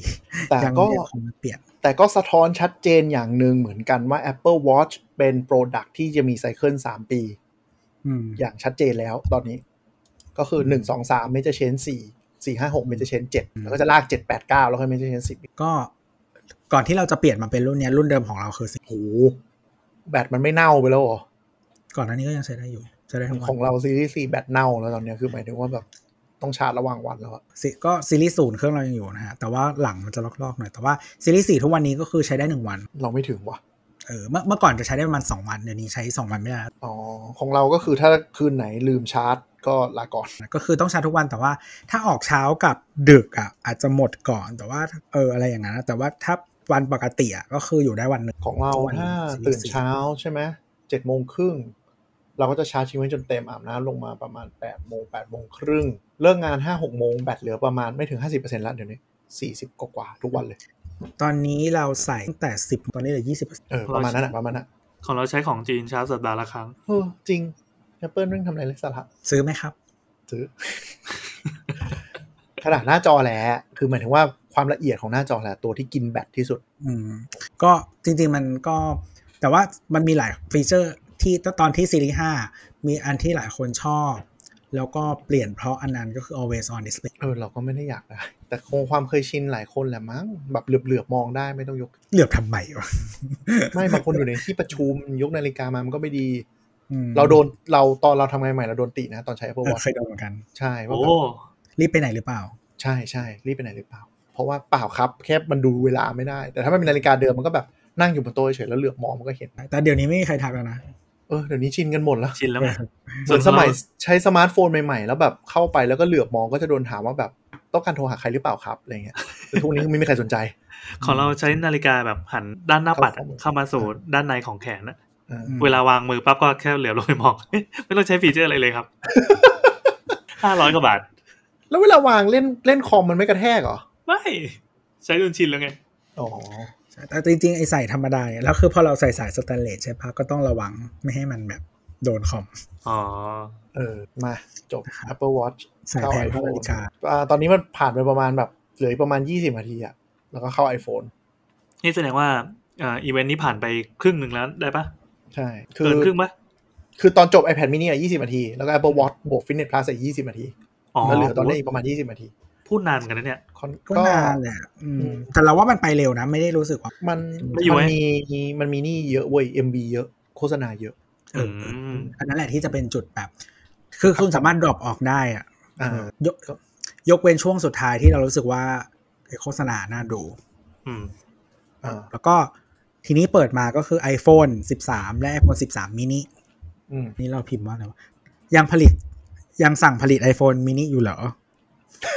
iPhone mini ในเอเชียขายไม่ดีมากๆนะ ก็แต่บ้านเราชอบโทรศัพท์ใหญ่กันมาตั้งนานแล้วอะเนาะ ใช่ใช่ใช่ แต่เราว่าฝรั่งอะมีคนชอบโทรศัพท์เล็กอยู่ ในอเมริกาพอพอได้ แต่พอดูยอดขายทั่วโลกแล้วค่อนข้างแย่เลย แต่ถ้าคุณเป็นรุ่นนี้รุ่นเดียวแล้วคุณเทียบกับ มันอ่า iPhone 12 mini มีข้อแย่คือแบตแบตมันไม่ อืม อึดเลย คนก็เลยก็เลยเลิกขายไม่ค่อยดี ก็เห็นว่าปีนี้เพิ่มแบตทุกรุ่น อืม นิดหน่อย ปีนี้ killing feature สำหรับเราคือการที่แบตอึดขึ้น อาจจะช่วยได้นะครับ จริงๆ เรารู้สึกว่าชิปตัวรุ่นปัจจุบันเนี้ย อ่าอืม อืม จริง มันมันร้อนอะแปลว่า มันกินไฟ เออเขาเรียกว่าอะไรพลังงานมันถูกเปลี่ยนเป็นความร้อนเยอะเกินไป อืม ทำให้ส่วนหนึ่งมันคือการกินแบตนี่แหละ ทีเนี้ยก็ไม่รู้ว่ารุ่นใหม่มันจะฟิกซ์ไหม ซึ่งถ้าฟิกซ์สิ่งนี้มันจะทำให้ลดทั้งความร้อนและ การเสียพลังงานไปทำให้แบตมันอึดขึ้น อืม ก็เราทวิตเลยว่าสีชมพูก็คือ iPhone 13 นะครับ มีสีใหม่ก็คือสีชมพู อืม ที่เหลือก็คือเป็นสีอยู่เดิม สี อ๋อ ช ช ม ม พู พูเดิมปะ เนี่ย ชมพูไหนชมพูนมเมื่อกี้ปะ ชมพู เออ นมเมื่อกี้แหละ ชมพูที่มันดูไม่ชมพูอะดูภาพ จงๆ แรก มั ตอนเปิดตัว จริงๆ ที่ แล้ว แบบ ว่ามันอ่อนกว่า iPad มินินะ ใช่ เพราะมันเป็นกระจกไง ข้างหลังมันเป็น อืม ฟรอนต์เป็นฟรอสเทสกลาสไงมันเลยยิ่งแบบแบบมันชมพูเหรอวะ คือหมายถึงว่าคือคือถ้าดูดูรูปในเว็บตอนเนี้ยที่เป็นรูปรูปโปรดักต์มันจะค่อนข้างชมพู แต่ตอนอยู่ในพรีเซนเทชันที่เป็นรูปรูปสามมิติอะมันดูไม่ชมพูเลยเว้ยสำหรับเรา เออ ก็เลย คือสี แบบ ยืนพื้นที่มีมานานนะ คือสีขาวดำแล้วก็ Product Red นะครับ อืม เหมือนกันทั้ง 12 และ 13 ทีนี้สีที่เพิ่มมา สีที่เพิ่มมาของปีที่แล้ว สีหลักคือสีน้ำเงินเนาะแล้วก็มีอีกสองสีคือเขียวกับม่วง อืม ปีนี้น้ำเงินแต่น้ำเงินนะครับ มีคนบอกว่าไม่ใช่โต๊ะโต๊ะจีนแล้วนะครับ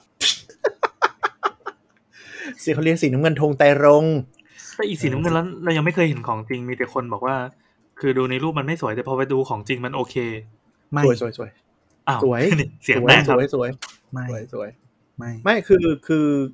ไงดีวะ เราว่ามันสวยอะเพราะมันเพราะมันมีความเป็นกระจกอะมันเลยดูดีกว่าแบบสีดำสีน้ำเงินด้านๆไอ้แม่น้ำเงินแบบสดสดๆอะ ถอยออกมาก่อนนะถอยออกมาก่อนคืออย่าเพิ่งไปคิดว่านี่มันเปรียบเทียบกับ iPhone สีอื่นๆเอาแค่ว่ามันมีโปรดักชิ้นเนี้ยโผล่ขึ้นมาเนี่ย อืม สวยไหม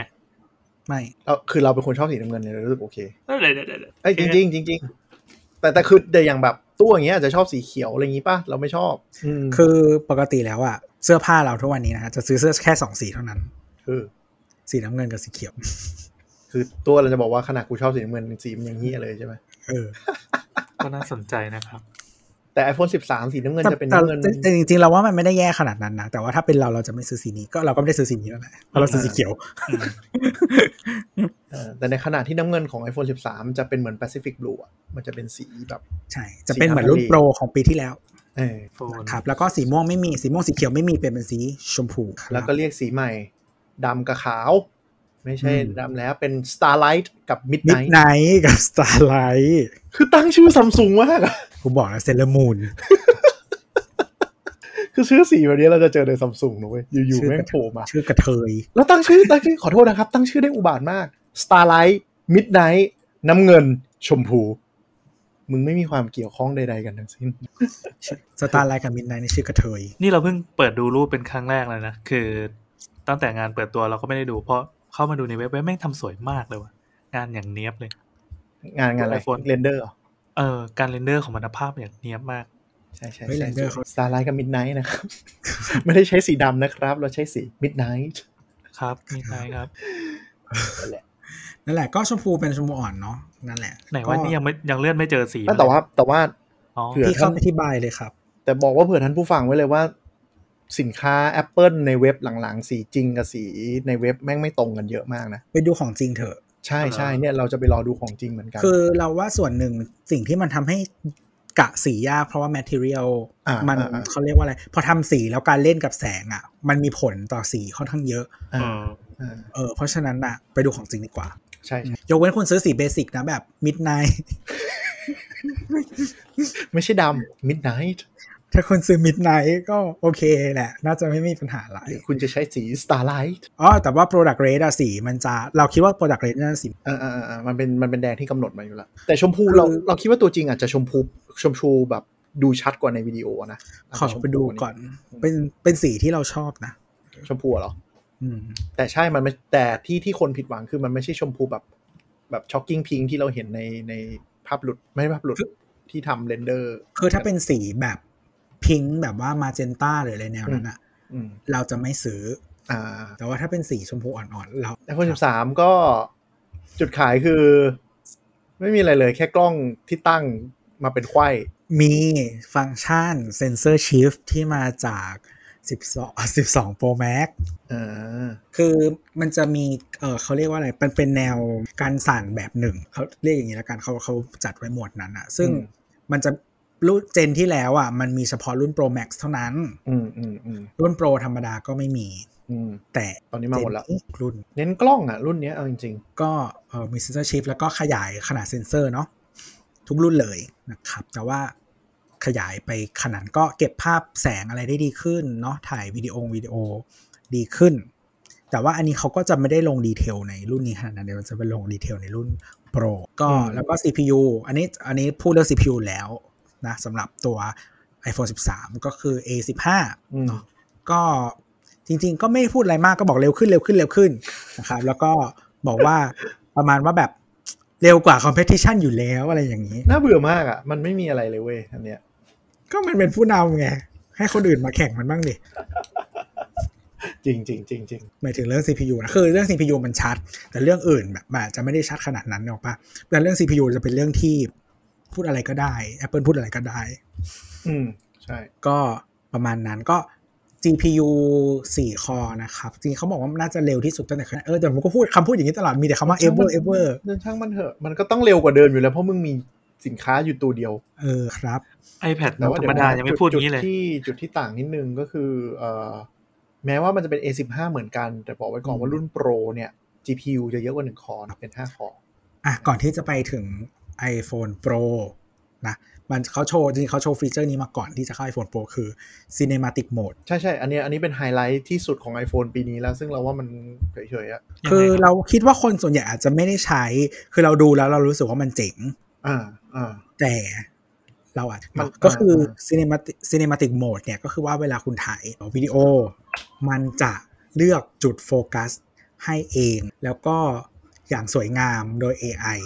ซึ่ง AI อ่ะมันเรียนรู้จากวิธีเล่าเรื่องของผู้กำกับหนังจำนวนมาก อืม ซึ่งเอออย่างเช่นเขายกตัวอย่างเนาะอย่างเช่น ฉากที่สมมุติเราถ่าย foreground หน้าสุดมีคนอยู่คนหนึ่งใช่ไหมครับ แล้วทีเนี้ยเขาหันหน้าไปสนทนากับคนที่อยู่ข้างหลัง อืม พอเขาหันหน้าไปปุ๊บ โฟกัสมันจะจับไปที่หน้าคนข้างให้อั อ่า ตโนมั อ่า ติ ใช้ AI ช่วย แล้วก็พอคนนี้หันหน้ากลับมาหากล้องอะโฟกัสก็กลับหรือว่า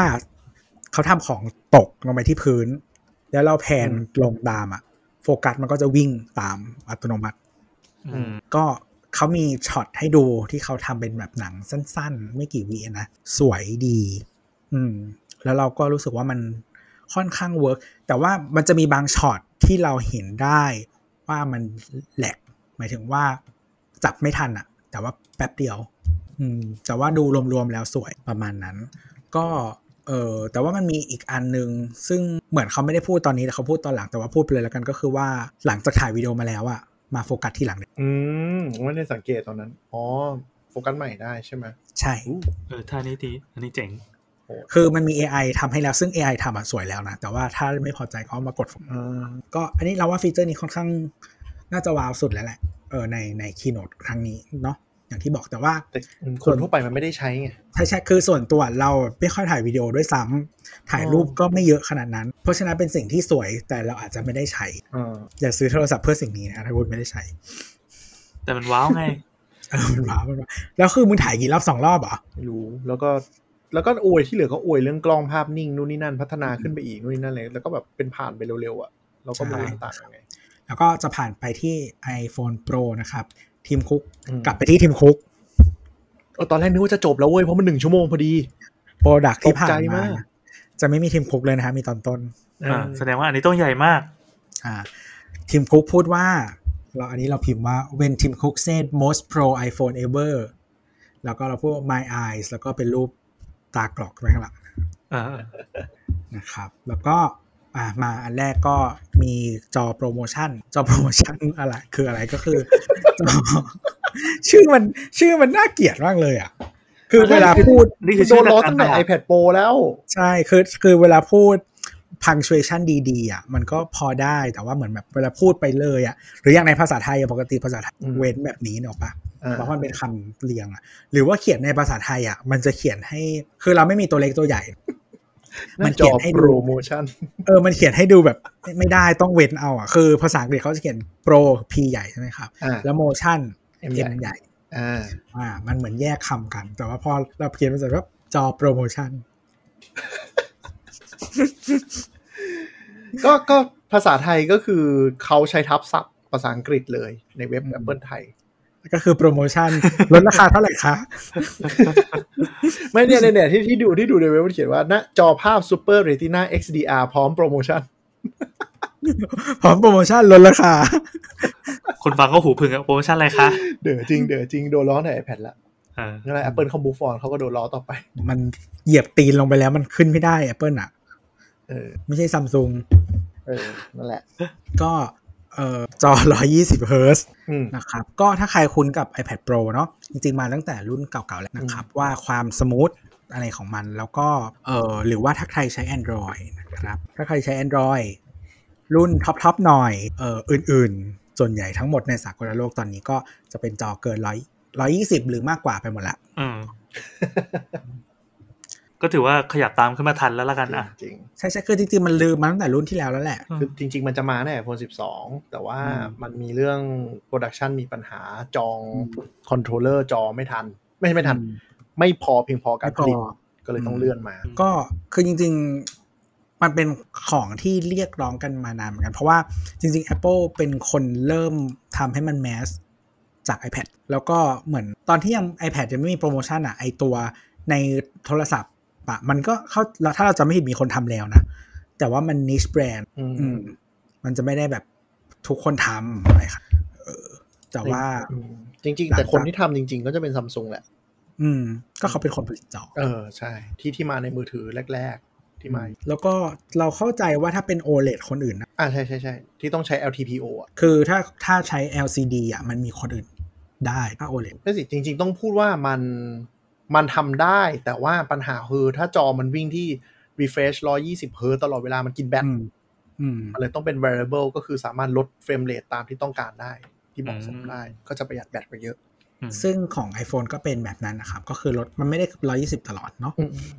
จอเดียวกับโน้ตมั้งโน้ต10 ที่เริ่มใช้อันแรกๆอ่ะแล้วก็ใช้ใน S 21 ก็เหมือนของ Samsung แหละ แล้วก็ iPad ด้วยมันก็ขึ้นลงนะครับ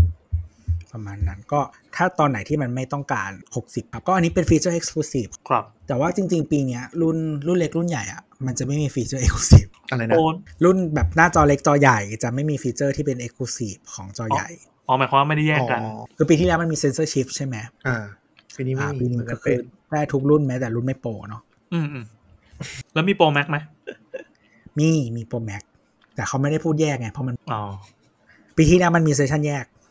ตอนท้ายปีนี้เนาะแล้วก็เออกล้องเนาะมันขยายใหญ่ทุกอันนะครับ แล้วก็ปีที่แล้ว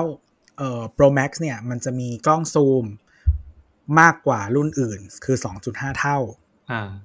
ปีนี้ทั้ง 2 รุ่นได้ 3 เท่า อืม แล้วก็กล้องวายสามารถถ่ายมาโครได้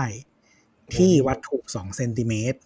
อันนี้ดีมากเราชอบ อันนี้เราว่าดีก็คือจริง ๆ อ่ะ สมัยก่อนอ่ะ มันมีกล้องอีเวนกล้องคอมแพกอ่ะ มันรุ่นสเปซิฟิกจริง ๆ นะ ในตลาดจริง ๆ ที่มันจะมาโครต่ำกว่า 10 เซนได้อะไรอย่างเงี้ย เอาได้ แต่นั้นก็หลายปีมาเออ แต่ก็ตอนนี้ก็เราว่าเราว่ามาโคร 2 เซนนี้ก็ก็น่าจะซูม 3 เท่า แล้วก็กล้องถ่ายรับแสงได้มากกว่าเดิมหาเหวอะไรอย่างธรรมดา แล้วก็มีวิดีโออีกชื่อเฮียอะไรเนี่ยลืม ซีนิเมติก ซีน m มติกโหมดให้ดูอีกนะครับ แล้วก็จบครับไม่มี AirPods นะฮะบ๊ายบาย นี่คือจบงาน มาก ตัดห้วนเลย จบแล้ว แล้วก็ไปเลย คือลากมา 1 ชั่วโมง 20 นาทีอะปกติงาน Apple อ่ามั มันจะ 1 ชั่วโมงพอดีไง อ่า อันนี้ก็เออตกใจลากมา 20 นาทีได้ เน็ตหลุซึ่ดงแบบ ปะวะ iPhone Pro ไม่ว้าวเลย นอกจากจอ 120 เฮิร์ตซ์อ๋อ เราพูดมาแทบตายเราไม่ได้พูดเลยใช่ไหมว่านอตมันเล็กลงทั้งหมดอะ เออจริง ๆ มันยาวมันสูงขึ้น แต่แคบลง สูงขึ้น เออ แต่แคบ สูงขึ้นนิดนึง แต่แคบลงเยอะพอสมควร คือมันลงมานิดนึงอะแต่ว่ามันแคบ อ๋อมันหนาหนาขึ้น ใช่แต่ว่ามันมีผลอะไรหรอ มันก็เหมือนเดิมปะ อืม มันเอาไว้อวดมันผู้ใช้ 13 ไม่ใช่ 12 เพราะว่าถ้าไม่มานั่งดูอย่างอื่นมันแยกไม่ออก สี คือ ไง มันมีผลคนที่ทำซอฟต์ เอ แว อ ร์ แล้ว เนี่ย ที่ที่ที่เหียคือ iPhone 13 Pro ไม่มีสีชมพู ใช่ อ๋ออาทีเนี้ยอยากได้สีชมพูขึ้นมา คือจริงคือจริงๆอะเราก็คิดว่า เออ ก็คงอาจอาจจะเปลี่ยนแต่ว่าก็คิดว่าแบบสีชมพูดีไหม เพราะว่ากล้องก็คงไม่ได้ใช้ เออถ่าย เออแต่ มาโค ว่า ได้นะ เออแต่อยากได้แถมโค้ดแต่ว่าแต่คือตอนนี้เราใช้ 12 ใช่ไหมครับ แต่ก่อนหน้านี้เราใช้โปรสิ่งที่คิดถึงก็คือว่าแม่งซูมบางทีก็อยากได้ซูม ราคาราคา ราคาขึ้นประมาณรุ่นละสอง โอ้ จริง ๆ ราคาอเมริกาเหมือนเดิม อ่า เหมือนเดิมทุกรุ่นนะครับ จริง ๆ อันนี้ท วิต มามาหยาบหยาบๆนี่แหละ ราคาขึ้นเพราะค่าเงินบาทอ่อน ครับ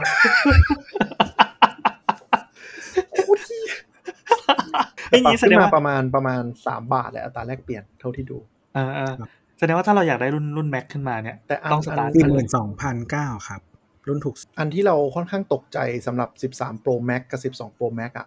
คือแบตมันอึดขึ้นเยอะมากเว้ยในสเปซชีต แต่ ไม่รู้ดิ คือคือ iPhone 10เราใช้ 12 Pro Max อยู่เราว่าแบตมันแย่มากเลยอะ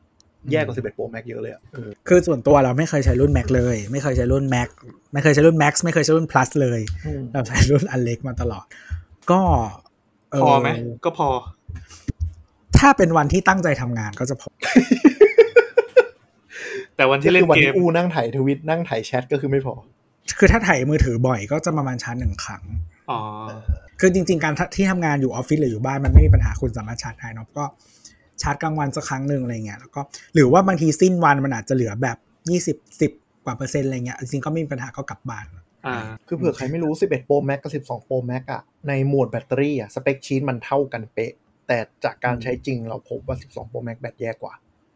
เราว่ามันร้อน อ่า แล้วแต่ 13 Pro Max เนี่ย อย่างโหมดวิดีโอ playback อะที่เป็นสตรีมอะ12 Pro Max กับ 11 Pro Max อะมันบอกว่าได้ 12 ชั่วโมงใช่ปะ อืม 13 Pro Max แม่งลง 25 ชั่วโมงเว้ยเราเล อ๋ ย อใช่ ไม่ รุ่นเล็กก็เหมือนกันนะครับ รุ่น เออ 13อ่ะก็บอกว่าเพิ่มมา 2 ชั่วโมงอะไรประมาณ ใช่ แต่คือ 13 Pro Max คือโดดเยอะมาก เยอะที่สุดในทุกรุ่นเลย อืม เราเลยไม่รู้ว่าเกิดอะไรขึ้น แต่ว่าคืออย่างที่บอกอันนี้เป็นความรู้สึกส่วนตัวเรารู้สึกว่ารุ่นชิปรุ่นก่อนของซีรีส์12 ทั้งหมดอ่ะมันร้อนแบบรู้สึกได้ อืม เวลาใช้งานเวลาร้อนกว่า ก็เลยไม่แน่ใจว่ามันเป็นในเรื่องของดีไซน์อะไรเงี้ยที่มันไอ้นี่หรือเปล่าก็ถ้ามันแก้แบตเตอรี่มันนานขึ้น แล้วก็ 13 ก็คือสีพิเศษก็คือสีฟ้านะ 13 Pro เป็นสีพิเศษสีฟ้านะครับ ไม่มีชมพูเนาะซึ่งฟ้าเนี่ย เออชื่อ Sierra Blue ก็ ฟ้าฟ้าที่เขามาใส่โลโก้กันนะนะ จะอ่อนกว่า Pacific Blue เออ มันคือสีฟ้าที่อยู่ในในโปรโมโปรโมทปะคือฟ้าเป็นข้างล่างแล้วชมพูเป็นข้างบนไง อะไร อืม ม่วงเป็นไหน ม่วงม่วงมีในสิบสามเอ้ยไม่ใช่อยู่ในสิบสอง ไม่มี เออม่วงดรอปไป ไม่มี ม่วงกับเขียวดรอปไปเลย ใช่ ก็แต่เราว่าสีฟ้าสวยดี ขอดูตัวจริงว่ะ ไม่รู้แม่งฟ้าขนาดไหนคือมันเป็นฟ้ากระจกขุ่นด้วยไง ไม่รู้มันจะออกมาทรงประมาณไห ป น ระมาณนั้นก็คือคือเท่าที่เห็นอะสวยดี แล้วก็เดี๋ยวต้องดูตัว แต่เราว่าตัวจริงอาจจะอ่อนกว่าในรูป ไม่รู้มัน ก็สียืนพื้นของซีรีส์โปรนะฮะก็จะมีสีทองคือโกนะครับ สีขาวเนาะคือซิลเวอร์นะครับ แล้วก็สีดำคือกราไฟต์ เอามินไนอะ ไม่มิดไนเพราะมันไม่ได้มันไม่ได้ดำแบบมิดไนมันไม่ได้ดำแบบ มันไม่ได้ดำแบบเขาเรียกว่าอะไร มันดำแบบปลายดินสออะกราไฟต์มันไม่ได้ดำสนิท เออ เพราะว่าคืออย่างนี้ ออกน้ำตาล คือ น้ำตาลนิดนึงปะ แม่น้ำตาลพี่มันเป็นเทา เออเอาเถอะ อ่ะ คือมันจะไม่ใช่ดินสอ EE อ่ะ เออเออเออ เออ มันจะอ่อนกว่านั้น คืออย่างนี้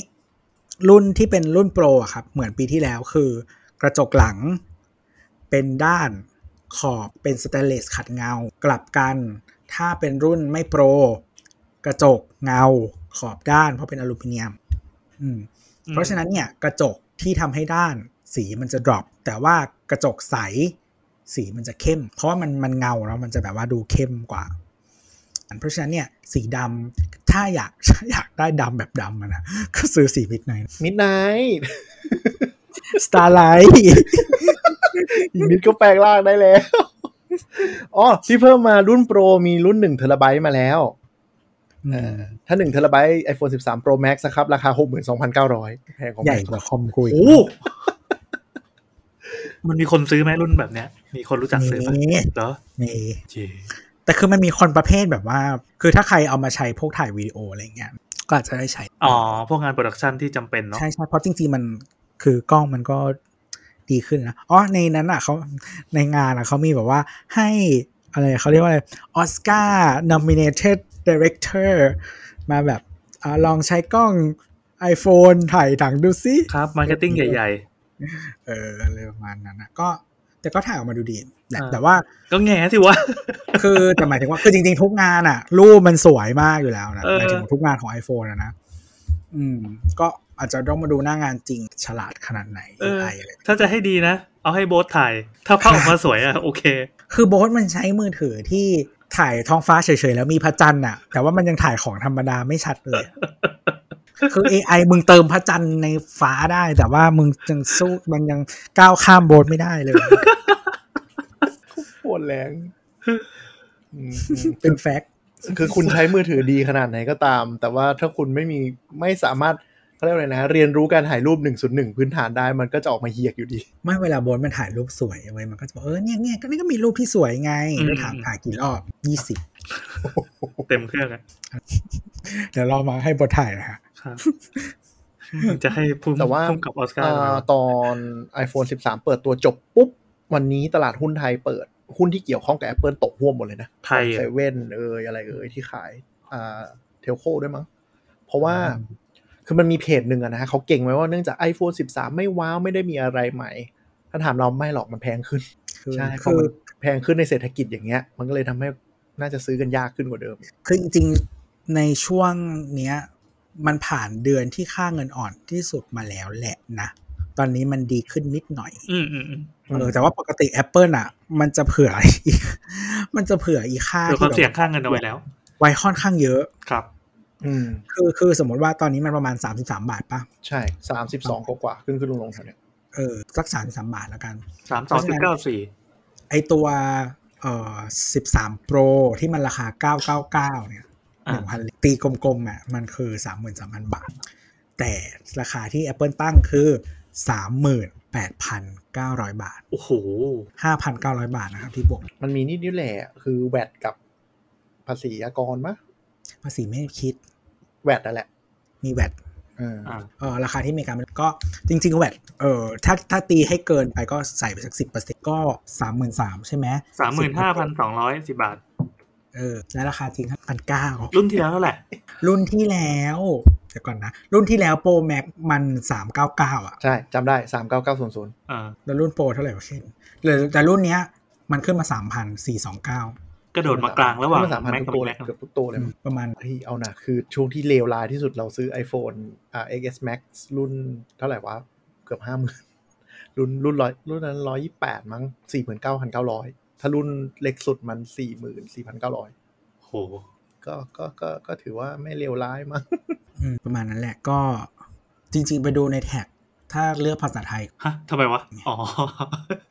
ทำให้ราคา iPhone ขึ้น เอ อ นี่เป็นเป็นผลกระทบโดยตรงนะครับถ้าเขียน ก็ ข่าวแล้ว เออเศรษฐกงเศรษฐกิจอะไรอย่างเงี้ยแหละมันก็มีผลแหละ แต่ว่า อ่า คือจริงๆเศรษฐกิจมันเป็นเรื่องใหญ่มากสิ่งที่เกี่ยวพันมันเยอะเออการที่ค่าเงินมันจะขึ้นลงอ่ะ มันก็ อ่ะถ้าการ จะทำให้ ถ้าการเมืองดีเราก็ได้ใช้ iPhone ราคาถูกลง ถ้าการเมืองดีเราก็บินไปซื้อฮ่องกงครับ เออถูก ถ้าการเมืองดีเราก็มีอาจจะมีแบรนด์สมาร์ทโฟนของ ก็มี ถ้าการ นี่ เมืองดีเราจะมี Fitness Plus นะ เราจะได้กินหมูกรอบได้เพิ่มขึ้น ครับ ก็ลากสองชั่วโมงได้เนาะเดี๋ยวผมจะสั้นๆไม่มีอะไร ยี่เตรียมกันว่าจะสั้น อ่ะ ก็สำหรับวันนี้ก็กินหมูกรอบให้อร่อยนะครับ คุยกับเราได้ที่ Twitter t a l k t a l k t a l k t e c h t a l k ๆ t ท a อ l ก k ทอกมันออกมาแล้ว นะครับ คิดถึงหมูกรอบสำหรับวันนี้ก็ลาไปก่อน สวัสดีครับ สวัสดีครับ